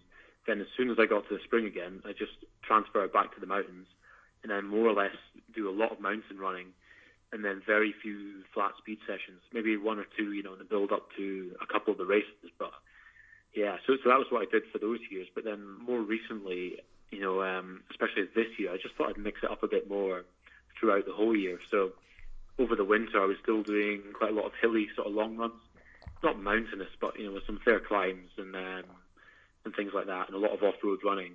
And then also when I started the mountain running season, I was adding in like you know one road session each week, and I think that really helped. Um, I just felt a lot fresher actually, and able to to train hard. And for some reason, the combination of doing the hill reps and the flat running just yeah, it really worked for me. I mean, having said that, I have had a really bad injury, you know, uh, quite recently. So I think another side of it might have been that I actually did too much because I was recovering well and thinking, oh, I can just maintain this indefinitely. Where actually I needed to just um, to accept that I was I had been training really hard. You know, even though I was mixing up the different types of sessions, I still needed to recover. You know, at the end of the season and have a couple of weeks off. So um, Mm. so yeah, I probably didn't listen, um, do that. So hopefully that's something I'll think of next, you know, in, in the future. But definitely, yeah, the mixture of of everything I just think really works, you know, and, and it's fun apart from anything else. Like nobody wants to spend all their time just running on the roads. Well, not if you've come from a hill running background. Yeah. Like Not if you want in to get back out on the hills. Yeah, absolutely. No, I think that's, a, that's some great advice. There is, you know, it's the the the recovery aspect, but certainly and also just to, to enjoy it. And if you don't enjoy it, you know, what what is the point of it all? Um, Exactly. Yeah. So in terms of the year, how planning your year, how you're someone who does, I know you do some warm weather training, you train at altitude occasionally. How do you break your year up, and how do you plan that? Um, I mean, there's certain things that can move around in the year. So you can either choose, you know, autumn or spring marathon. And for me, the road running goals, like the marathon would be the main thing. And if I want to do a 10k or half marathon, I can kind of fit that in anywhere. But the mountain races are kind of set in stone. The dates, you know, Sierre Zinal, Jungfrau Marathon, these things are always on the same weekend. So then I have to work around those and then fit a, a road marathon in around that, you know, generally in the spring because that works. You know, that's long enough before the summer that I can get back to mountain running again. But it gives me enough time after the mountain running season to kind of build up the training. Um, but it's just it's quite difficult to fit it all in. You know, if I'm being honest, I basically have to do the marathon and then write off May completely and then kind of use that to get back into training again, as I guess you probably would, you know, mm-hmm. if you were targeting 10Ks as well. But then kind of get back on the mountains again in June, July, sort of thing. But um, I think the mistake I made this year as well was having a long season, you know, starting racing in June and then racing until September on the mountains. Whereas I think if you're wanting to do marathons and you're wanting to do, you know, maybe a few cross countries and mountains, you have to keep the summer season a little bit shorter. Like maybe I should have just raced July, August, and then stopped, you know, um, and then kind of had a bit of a break in September, and then started building up again, mm-hmm. um, you know, for for the sort of autumn time. Because I'd always loved to run an autumn marathon, but it's just it's so hard to work that in with the mountain running in the summer, because if I do something like Jungfrau Marathon mid-September, you know, there's no way that you can be racing a road marathon like a few weeks later, mm-hmm. you know, not unless you've sort of built the whole season around that. So it's quite tricky fitting everything in. Um, I should really just accept that I've done certain races, you know, enough times already, and just sort of cut them out completely. And but it, it's hard to do that. You know, you always want to add add new things on. So it comes yeah. back. It comes back to the enjoyment piece as well. You know, you know, if those are races that you're you're enjoying and you're competing at, and um, you know, I think it's quite right that you go out and run them. Yeah, I think so, and I think as long as you accept that you're not going to run well in every race, and, and that's something really important. Like I don't peak, you know, I don't try and peak for more than probably two races a year. Like maybe three I'll want to run well at, but there'll be something in the spring I'll peak for, and then in the summer I'll probably have one, you know, one target race, or maybe two races I'm kind of half half targeting quite seriously. But I, there's no way I could just go from race to race trying to run well. Um, it just doesn't work like that. I mean, you can do it, but you're never going to progress. You're only going to run. You'll run well, and then you're going to have to like start training again just to get to the point you were, you know, when you started racing. Whereas for example, the start of this summer, I was running like you know over 100 miles a week and racing at the weekends, and I was just running them tired, but it, it was good training, and I was still racing quite well. And then, and then when I got to like you know um, Jungfrau Marathon, I could taper properly and then have a really good result, you know, and kind of have a you know a top run. Whereas if I just you know been only running 70 miles a week and you know racing, then by the time I got to September, I'd kind of lost the form, I think. So, so yeah. Talk us through a, a typical week then. So say you're deep in uh, you're deep in your mountain running training block. How how would a, a, a standard seven day week look for you? Um, yeah, it could be quite quite a frightening thing depending on what point. You know, some of the weeks I look back on what I did in the summer, I think, oh, what was I playing at? You know, I did way too much. So um, I'd probably do, you know, I do two two to three tough days. I'd say two hard sessions and then a long run with some tough running in it as well. So I'd probably do like you know Monday fairly easy run. I do two runs, say ten miles in the morning and then go at night, something like that. Um, I'd probably stick to flat, you know, undulating sort of trails on that day.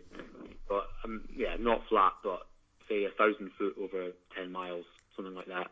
Um, sort of undulating. Then the Tuesday I would probably target a fairly, I don't know, say a road session. So I'd, for example, in the summer I did a couple of weeks in a row of doing the same sort of structure, and it would be like maybe eight by one k in one of the days, or four by two k, or five by one mile, something like that. Or maybe a five mile tempo run. That would be my Tuesday session.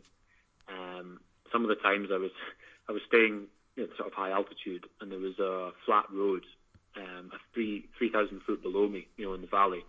So I would run down there, do the session, and then finish running back up again. So you had this like tough climb. It was yeah, a thousand meters um, climb from, from the valley back up to where I was staying. So you've done like, you know eight by a k, and then you're running back up. Oh. So that was a really good session. Um, and then the Wednesday, I'd probably just do an easy run, you know, hilly run. Thursday, I'd probably do another fairly easy run, but maybe with a longer climb, you know, something like another thousand meter climb, but just fairly, you know, sort of steady effort.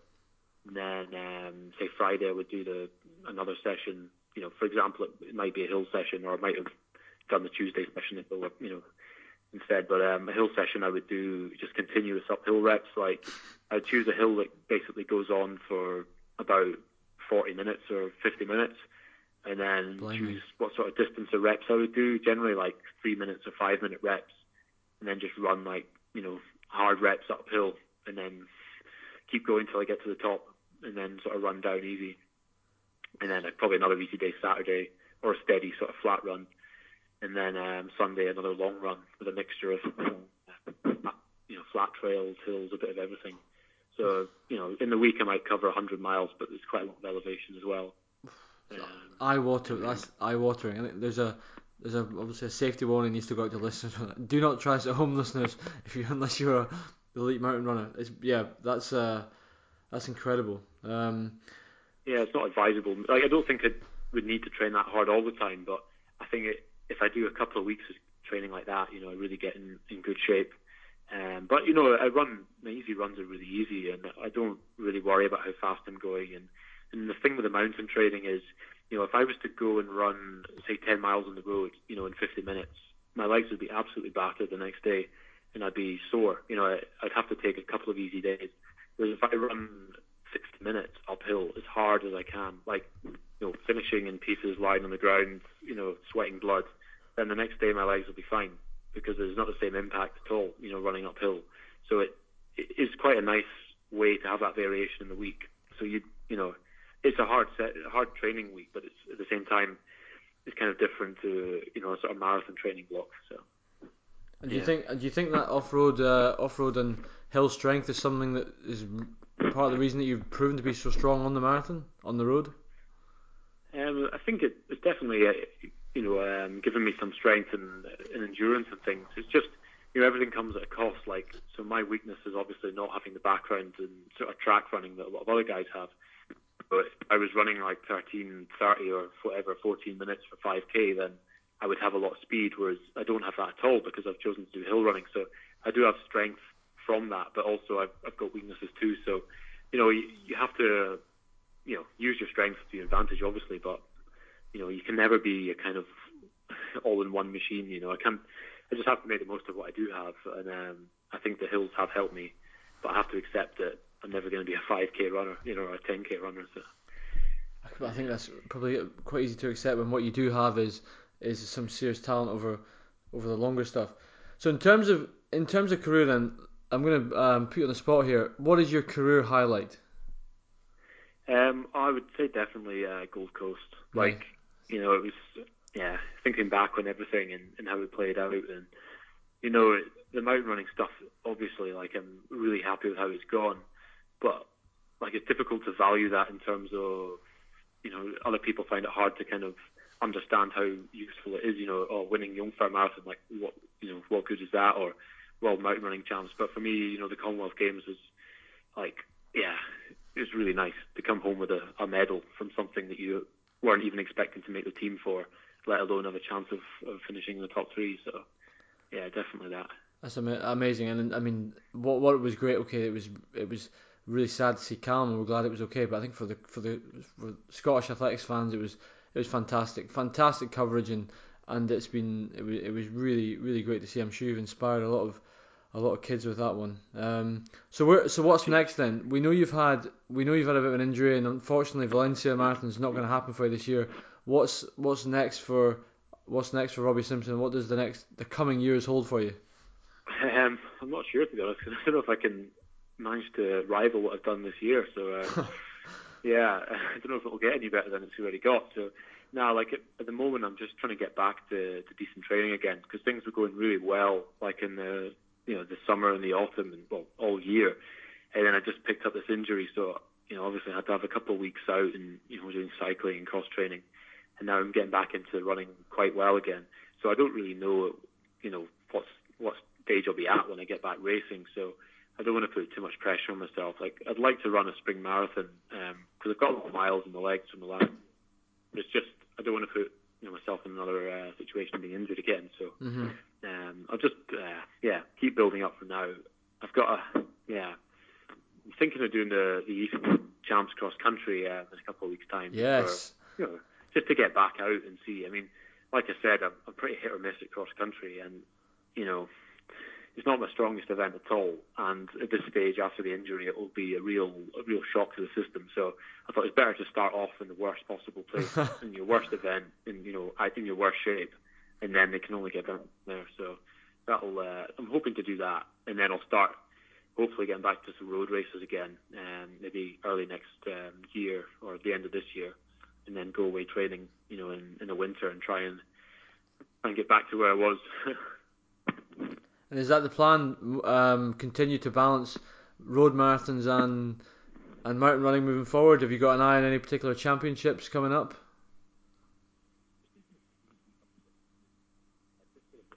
Hello. Hello. Hello. So I think you went there. Sorry. So I was saying, have you got um, and yeah, is the plan now to just continue to balance balance mountain running and, and road marathons through the year, or are, are there any particular championships you've got on your eye on? Um, yeah, so this year I'm thinking of changing things slightly to what I did. Uh, oh, sorry, next year I'm thinking of changing changing to what I've done this year because I did a lot this year. You know, I did like Zermatt Marathon, Sierre Zinal, Jungfrau Marathon, you know, and obviously Gold Coast Marathon. So it was quite a lot of long races. So I think um, I'm going to try and target a spring marathon, you know, in April. Try and get a decent run out there, and then do a slightly less intensive summer season. So I'd like to go for like the European Mountain Running Championships. I think because it's uphill only and it's in Zermatt and you know in July. So Mhm. I think that'd be a nice one to go for, and then possibly Sierre Zinal again. But you know, just try and keep the summer a little bit lighter in, in terms of racing, and keep my form going, and then maybe maybe not do Jungfrau. I'll have to see how things are going, and then try and run either an autumn marathon or there's also the the World Mountain Running Championships next year's in uh, Patagonia in November. I thought that might be you know that might also be another target, but I think I would I would like to try and run at least another you know two marathons before the, the sort of window closes for Tokyo uh, type thing because Mhm. I really want to run a you know get a faster time because you know I'm happy with obviously Gold Coast and everything, but I just feel that I haven't ran a fast marathon, so I'd you know I'd like to you know take a minute or two off the time if I can, you know just see what I can do and then be happy that you know I've kind of reached my my limit with it, Mhm. and then you know then think of something else. I think I mean your half, you know, the half alone would suggest you can, and your 10k would suggest you've got the speed to go to go even quicker. Yeah, I mean, I'd like to. It's, it's just tough, you know. You know how it is. You, you train all, you know, months for it, and then on the day things can change, and you, know, you need perfect conditions, and Mhm. you, you know. So every time I'm learning a bit more, but it doesn't get any easier, you know, to get through the build up uh, without niggles and things. So uh, I just want to give myself the best chance I have, and not kind of try and rush anything too, um, you know, too much. So if I can try the marathon, that's great. Um, and then I'll think about the autumn or, or maybe a sort of, you know, Valencia or something next year. Go back and uh, have another go at it. But, but yeah. Great. Well, that's uh, well we will be following with uh, with anticipation. I know that we're certainly the northeast and all our listeners anyway. Everyone will be hoping that you get fit quickly and are are, are back and in the frame for, for things like Tokyo. So so before I let you go, we're going to finish with some fartlek questions, if that's all right. Okay. Right. So um, here we go. So I'll kick off if you're ready. Favorite shoe? um, yeah. Well, I can if I've retired from Salomon, I can say um, I- I'll Adidas Boston, you know, um, for just road running. Okay. guess. Pre-race meal? Uh, pizza the night before, and then in the morning before race, uh, oats. Nice. We've heard stories about the amount of oats you carry to, uh, to when you go overseas. Oats and white caps. Is that all your bag full of? Pretty much, yeah, yeah.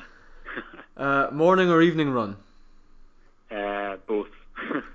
Would you rather beat Kilian on a trail or Hawkins on the road? Kilian on a trail. Favorite race? Uh, Zinal favorite, um, yeah, favorite mountain race. Yeah. Banchory Stonehaven or Deeside runners? Ooh, that's a tricky one. Um, I'll say Deeside. Yeah. Favorite distance? Marathon. Nice. Cairngorms or Alps? Uh, oh, I'm getting soft in my old age. Definitely Alps. warm, smooth trails, you know. Um, post race meal. Um, ooh, either another pizza or I thought like rice, something with rice. Right. Go to session. Um, five by a mile. Running hero. Um, it's a difficult one.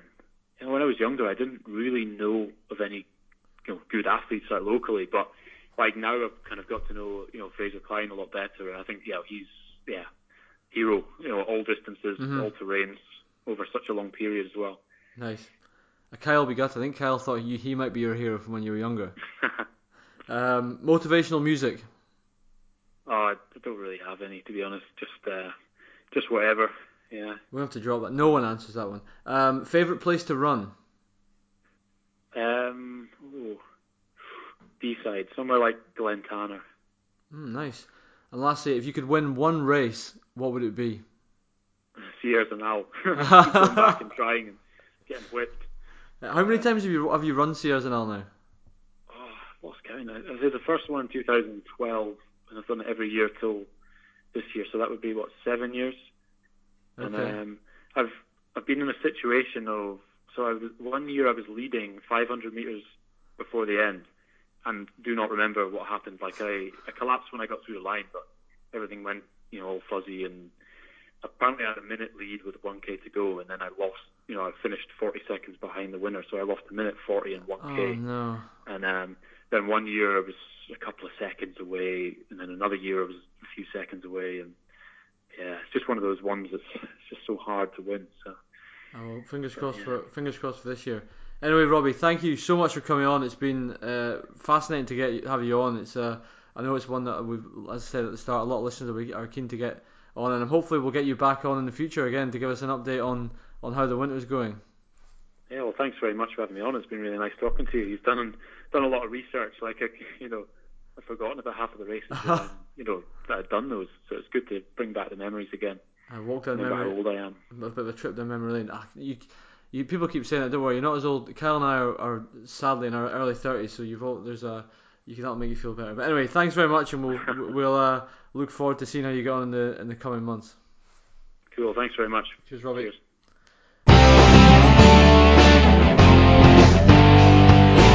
Another cracking interview, Tom. Fantastic. Thanks again, Robbie, for coming on the show. And uh, yeah, yeah, I'm sure a, a lot of people, a lot of people will be uh, rewinding that that episode a few times to to get his insights. So yeah, well done again, Tom, for the interview. Good stuff. No worries. So next up, running rants. Now the first we've got this week is uh, one sent in by uh, by my brother-in-law, Michael Watts. Uh, Mike's a, a Linlithgow um, runner, and he sent in a really interesting link. It was an article that was on fast running a few weeks ago, and I saw I saw a few people had commented on this actually. That it's all about do you need that race T-shirt, and it's I guess it's not so much of a rant. It's quite an interesting point of discussion. Is you know more races are handing out T-shirts so many times now. Um, you know, all races, and there's you know a lot, there's a movement now suggesting that environmental from an environmentally friendly perspective, it's not that friendly um, because a lot of the T-shirts are quite quite poor. They fall apart. They're just not very good quality. Um, you know, essentially just you know crappy crappy quality. So really, there's there's microfibers that can come loose in, in the washing machine and get into the water system and all end up in the ocean. Is what one of these ultra runners on the in the article is talking about. That Dan Lawson? Dan yes, Lawson. it is He's a Dan Lawson. Yeah, 24-hour marathon guy. that's Crazy right. guy. So Yeah, he's now so he's set up a, a company called Rerun Clothing, which is all about um, how you know we can change this, and they talk about um, rerunning clothing. So would you consider purchasing pre-loved clothing instead of new kit?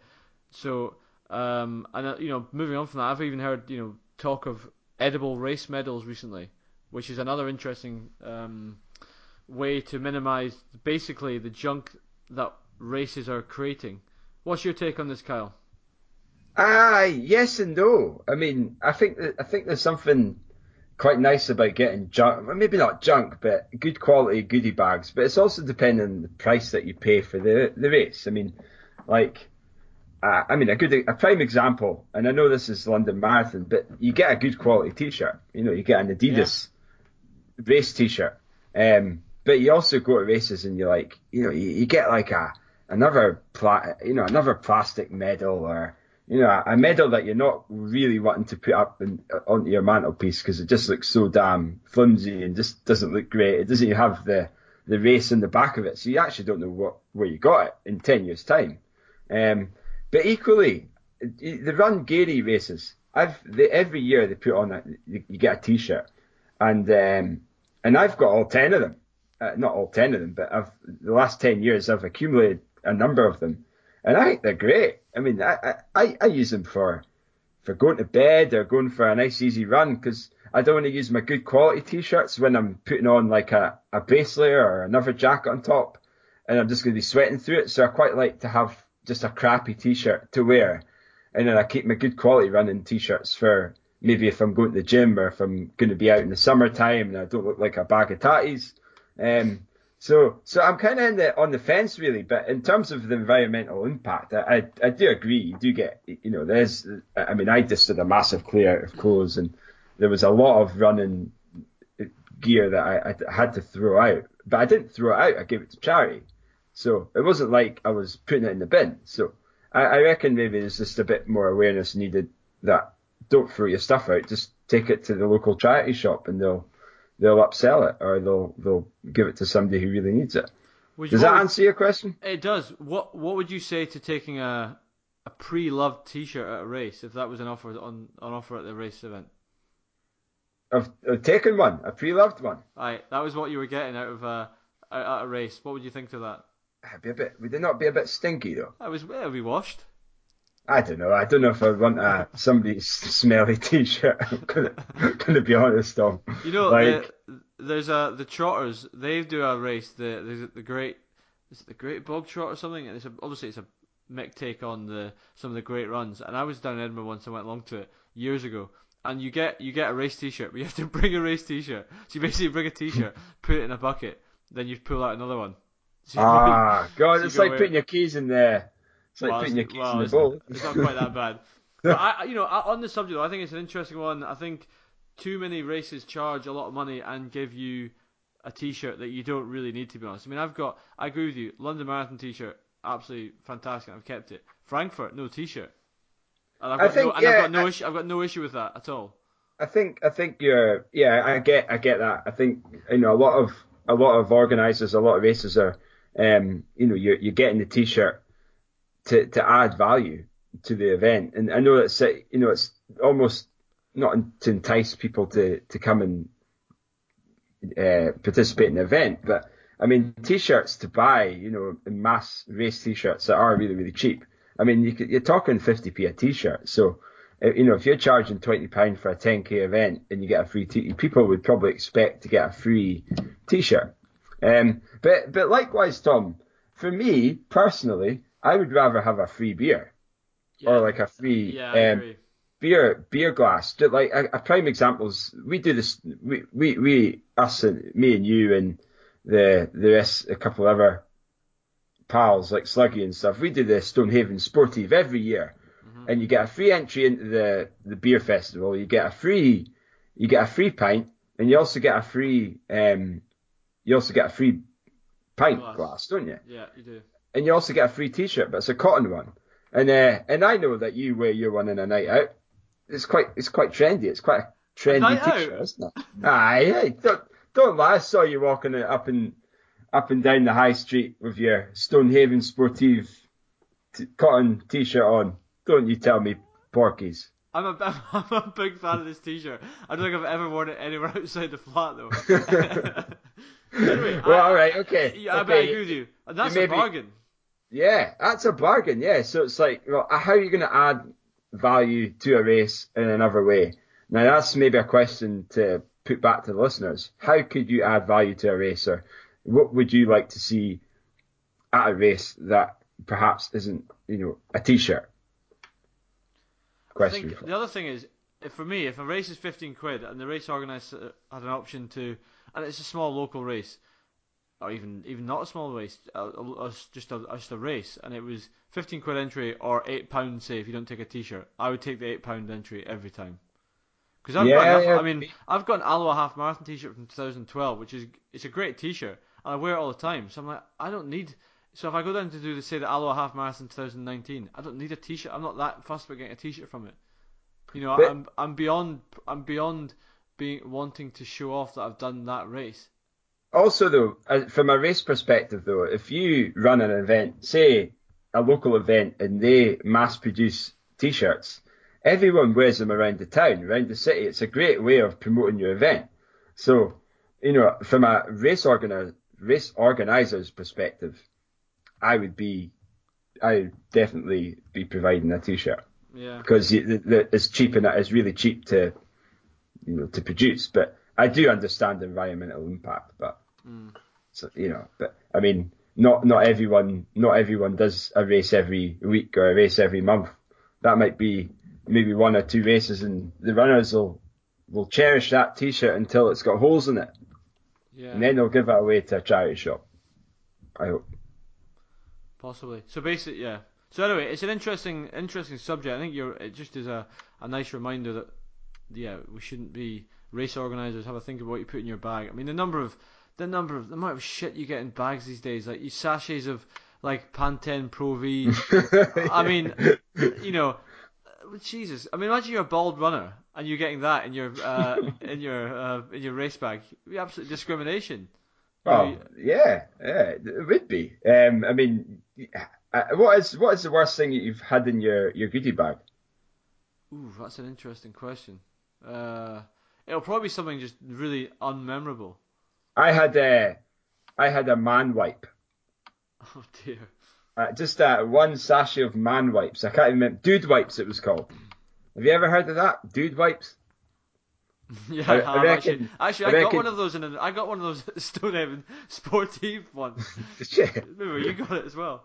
I, I, I mean, I don't know what a dude wipe is, but uh, I, I think I got it when I was at the Chicago Marathon. That's right, and I didn't know what it was for. Do you? What do you do? You wipe the ass with it, or do you wipe your face with it? I, it didn't say what it was for, but it was just a dude wipe. I mean, it was a little bit.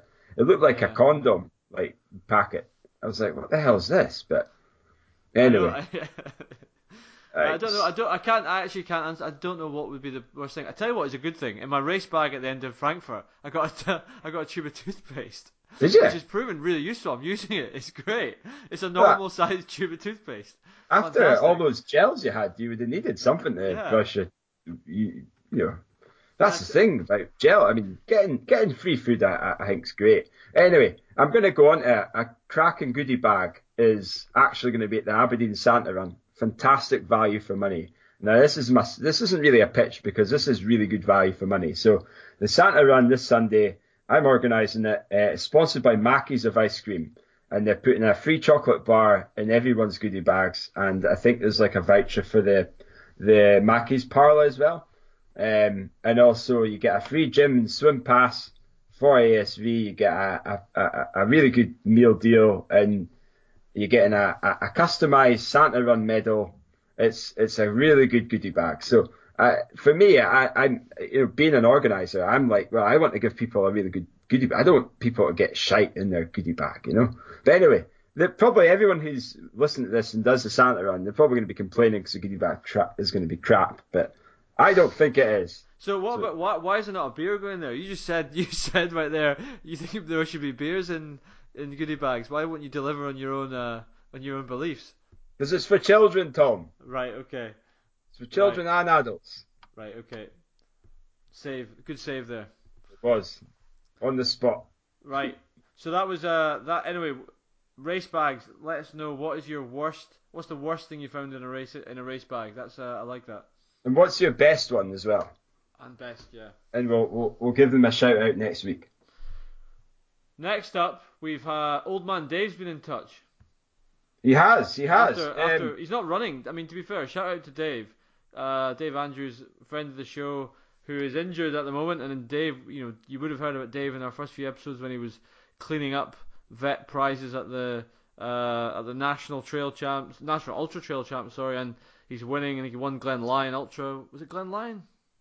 It was Glen Lyon, yeah, I think it was that one. So yeah. Dave was cleaning up on the ultra scene at the start of the year, but unfortunately he's been injured for a while, so um, he's gone off the radar a bit. I, I see Dave at work, but he's been he's been in touch. He has. So his question is, uh, what training do you fall back to when you're injured? Obviously, injury may dictate this. Cross trainer, swimming, aqua jogging, rowing, cycling, or just hit the weights. What the feck are you supposed to do when all all you only ever did is, was run? I can just imagine Dave in his Irish accent saying this, but I'm not gonna I'm not gonna say it in an Irish tone. So so Tom, what what would you do? Injury wise, I'm, I'm a I'm if I got if I had an injury tomorrow, I'd be on the turbo trainer in the evening. That's because I'm. I think you go to what, what you're what you're ready for, and I know I can go and set up the turbo, jump on it, put some tunes on, and bash out a session. I think after a couple of weeks, if I was still injured, I might start looking at how do I get some aqua jogging in to get some more specific stuff. I know a lot of people hate it, but I've also seen a lot of people who have maintained some fitness on it. I mean, my wife is Fiona's been on the has been aqua jogging for about two months now, and she's I think she's you know yeah she's she needs a bit of sharpness to come back, but I think she's that's been good for her. But I think yeah you've got to have a I think it's good to have a fallback that you fall onto, and I, you know me Kyle, I'm a big fan of Zwift. So any Oh, yeah. listeners any listeners who are not aware of Zwift, it's a a cycling. It's basically imagine a cross a cross between a computer game and a turbo trainer. That's what it is. You plug your turbo trainer into your laptop and you cycle around Zwift Island. This virtual world. Zootopia.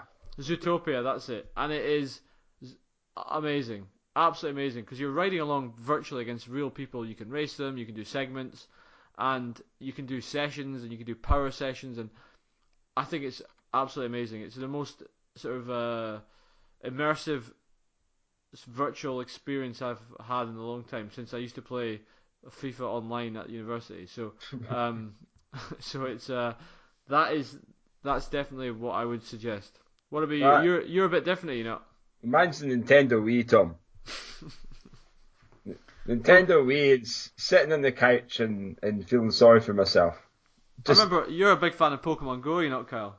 Poke, yeah, well, po- Pokemon, there's Pokemon Go. Po- what's it called? Is that the one where you walk around and you find them? It is, isn't it? Yeah, it is. Yeah, the Yeah. people who get the people who get in your way when you're running. Remember last summer trying to do a bloody tempo run on the beach. Oh, Christ. these Oh, I folks remember sitting that, on their phones. Sitting on their phones. There's some Pokemon apparently you could get down there. Thinking, get out of the way. Oh, they were in the way. They literally were in the way. Um. I remember doing a session. I think I was doing a two case, uh, a two mile session from the bottom of the top of the prom to the bottom, and there was a fucking Pokemon right at the bottom of the just before the the the finish line, and they were all just on their phones like, "Get the hell out of the way!" There's like five or six of them Aye, swarming about you.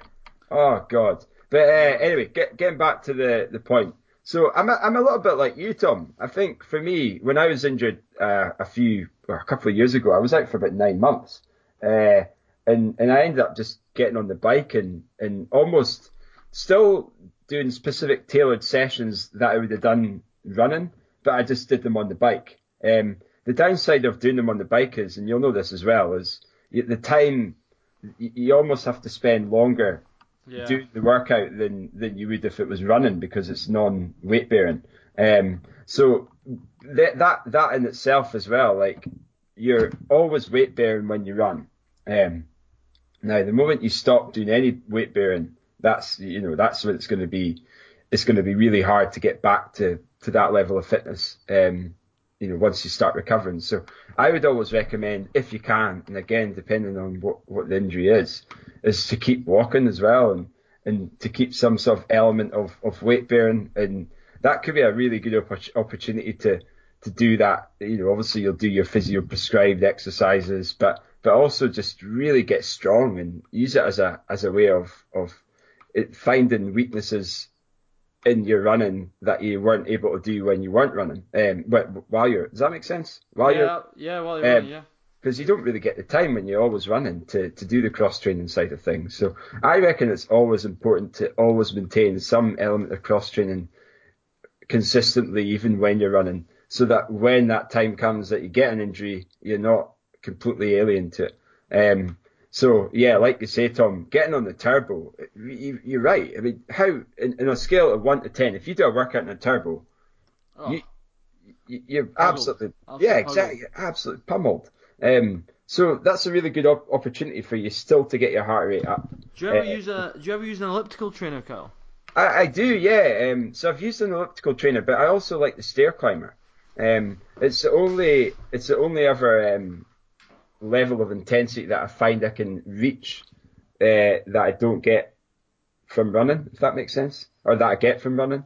So I, I think I can get my heart rate up to. It's usually when I'm doing an effort session, it's about 100. If I'm doing like a really hard session or a race, I can get it to 190, and I can do the same on the stair climber. Um, and I think it's yeah, for me, for me, that's what I like to do. Probably a combination of the stair climber, getting on the bike, uh, getting outside if I can, doing some hill repeats on the bike as well outside is quite good.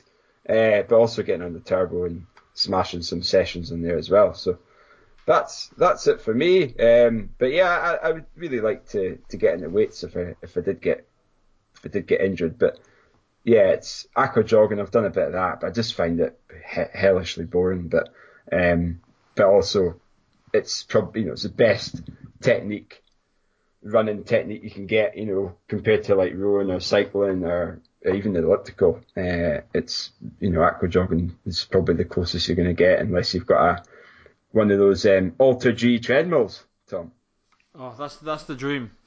yeah so what so does that round up does that round up the the answers I suppose. I think I think it does. Yeah, I think you're absolutely right. The key is just something that gets your juices going, gets you motivated. I mean, if you, I think if you're facing a long time in the on it, I mean, you've got you talked about the good benefits there, and also just something that will keep you sane. Um, and think about the goals. Think about you will be back, and if the cross training is is what you need to do to get to keep you fit for those goals next year when you're fixed, then it's a small sacrifice to pay. So I hope that helps you, Dave. I know Dave is obviously hope hopefully fingers crossed, Dave. We see you back running soon on the uh, properly back on your ultra scene. fingers Moving- crossed Moving fingers crossed. Moving on from running rants onto race news. The main bit of news we've got actually is just to touch on Scotland's Steph Twell, who debuted at the marathon yesterday in Valencia and ran an absolute cracking 2:30, and that places Steph. It's the second the second quickest um, time this year by a, a female Brit, and I think is she not it's the number five all time Scottish all time woman Yeah, as well I mean- so absolutely Uh, fantastic, and the way she ran uh, it with a negative split as well. I think it was her first. What was her first split? Was it not 75, 32 for the first half, and then 74, 40 for the second? Yeah. That's that's incredible. It really is, yeah. It's uh, it's a that's a bit, yeah minute quicker in the second half. So Yeah. really so good. the Scottish the Scottish women's all time top five. So we've got uh, Liz, Liz McColgan in 1997 running 226.52. Freya Murray 2012 running 228.10. Kathy Butler in 2006 228. And Hayley Haining 229 in the 13th of April 2008. And uh, finally we've got Steph Twell just rounding up the top five in 230 12. So fantastic. very exciting, and for Steph, you know, Steph is someone that we're would love to get on the show at some time. Steph is uh is obviously you know we've seen her running 1500 and 5000 and all sorts, so it'll be well mainly mainly 5000. Let's be honest.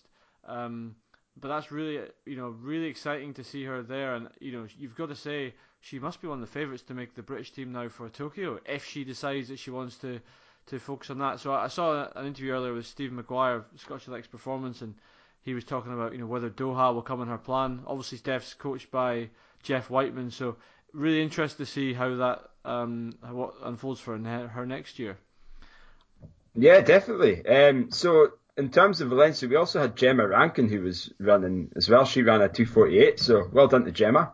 And uh, our pal Stuart McDougall got a personal best as well, didn't he? He got a, He did. a 235. Aye, big shout out to McDougall, and uh, yeah, we also yeah there was a uh, Tom Martin from uh, Metro Aberdeen as well, ran a 258. So good day in Valencia. Maybe one we should add to the list for the future. I think so. I, I know uh, Stuart, Stuart always keeps uh, going on about Valencia, how it's a great marathon. So maybe maybe one of these days we should do it. But it's a good one. It's in December as well. So, you know, there's not, not that many fast marathons later on in the season. So Absolutely. if I, I think if, if you do have a, you know, a, a, a kind of a crappy summer, then there's there's no reason that could be an option to uh, to to find a, a marathon before the year's end. So Yeah. In other race news, so we also had another female Scot on the on the race or in racing action, I should say, over the weekend. Eilish McColgan.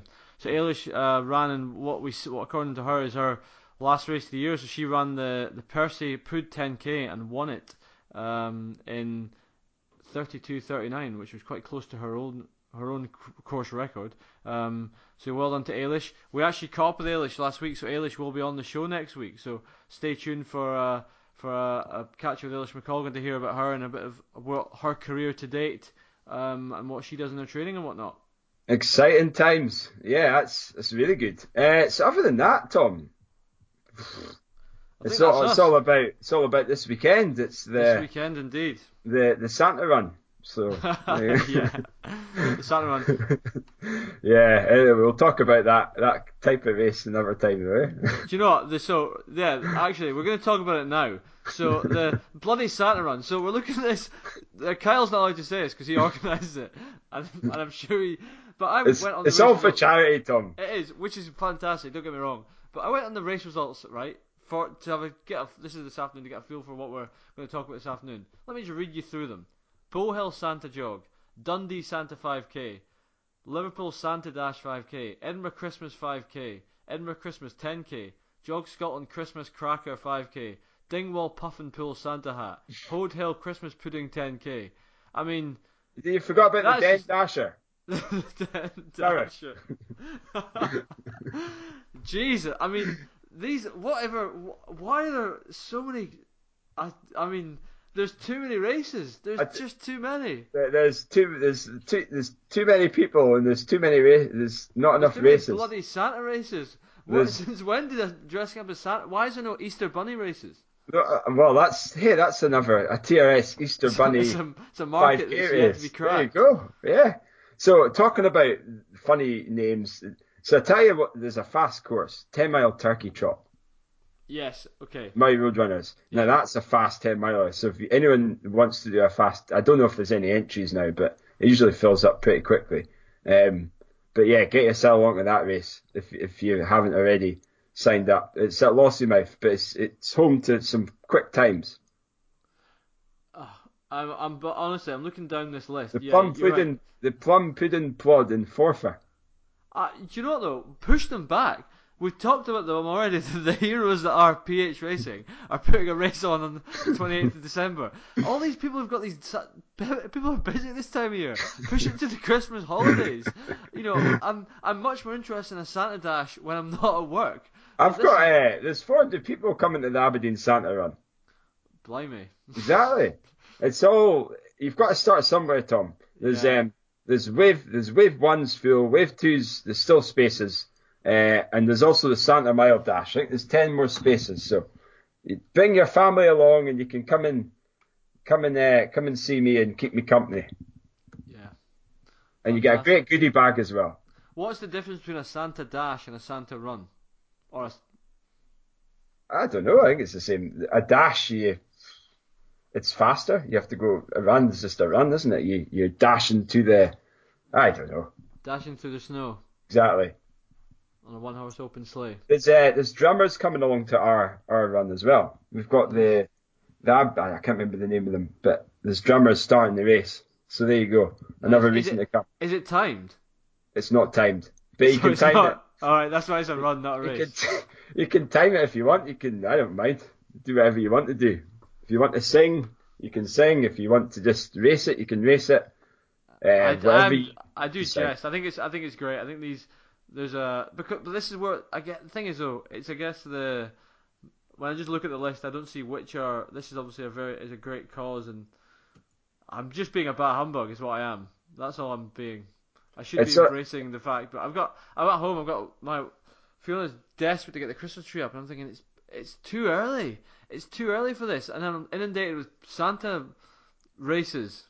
Oh, we got our one. We got our one uh, opened. Uh, opened. We got. I got ours down from the loft on the weekend, and they're up. Wow, that's early. Home Alone 2. I told you I was listen, watching that, so getting right into the Christmas spirit, you wee bah humbug. Yeah, I, I will. I'm yeah. I will get You've into got. God, look at, look, you've got your birthday to look forward to as well. Do you know when I was younger, the rule the rule was no Christmas decorations go up till after my birthday. That's uh, 15th of December was when we start the Christmas celebrations. Two weeks, it's plenty of time to warm up. Yeah, we've got, yeah, two weeks. We've got, um, we've also got a curry night to look forward to. Yes, we do, we do, yeah. We Need to get that sorted. We do. I, anyway, I, I'm painting a bad picture of myself of being a bad humbug. I am a big fan of, of racing at this time of the year, but I'm uh, I'm just I'm just astounded at how many Santa runs there are now. We've just finished the Mo runs. I mean, what is it? I mean, it, it's unbelievable. Oh, yeah, you're right. What what your next thing you'll be saying is going to be you know, say Easter and what about Guy Fawkes? Why does he Guy- get a 10k? It's because he's got a fire to, he's on the fire, he can't run through fire. Yeah, but Santa's got a whole day. Quite right, he's, he's a big man. Yeah. There's, uh, Yeah. But yeah, no, I think maybe the, there's Easter Bunny 5k sounds quite good. Yeah, I think that is honestly a, a market we can crack. Yep. TRS, tartan running shorts, Easter bunny. A bunny, you dress up as a bunny and you have tartan running shorts and you run five, you hop 5k on this cross country course with lots of mm, actual bunny rabbits around it. Yeah.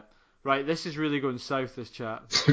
Time. I'm- I'm time getting- to wrap I'm up. getting- Dude, well, last thing. So before we go, we've already mentioned to everyone we've got our we've got the Christmas TRS and friends coming up soon. Um, we're gonna have fan favourites such as Ben Ward, Run Beer, Chris Richardson. we've got Cameron Russell Strachan. we've got uh, Kenny Wilson. We've got uh, Nicola Gold. We've got all the, the top northeast running talent. Miles Edwards. We've got um, who else have we got? Kyle? even mentioned our wives, you idiot. Of course, of course, Scotland international Fiona Bryan. We've got international triathlete Debbie Gregg. We've got we've got all sorts. So yeah, if you want to hear from any of these guys and girls, let us know. Well, that's uh we we've got um yeah. If you want to you want Chris Richardson to tell you how to negative split London on a hot day, or you want to you want to hear from Cameron Strachan more about rustlers, then get your questions in. They're they're all very excited about it. And we're, we're, we're, we're really excited to have them on the show because We are. the more, I mean, like I say, it's, it's, it's really, it's about, it's a birthday party in disguise. Yes, it, it is actually. Yeah. So make sure you bring the cakes, guys. And that's another hint for you. See, bring bring your uh, Christmas jumper, but you also have to bring a, a cake for Tom and myself for our birthday. Yeah. So that's that's a, that's a code.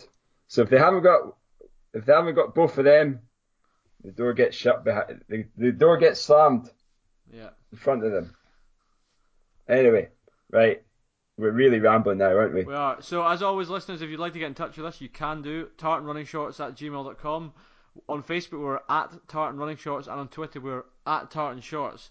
So with that one, Kyle, we will bid everyone adieu.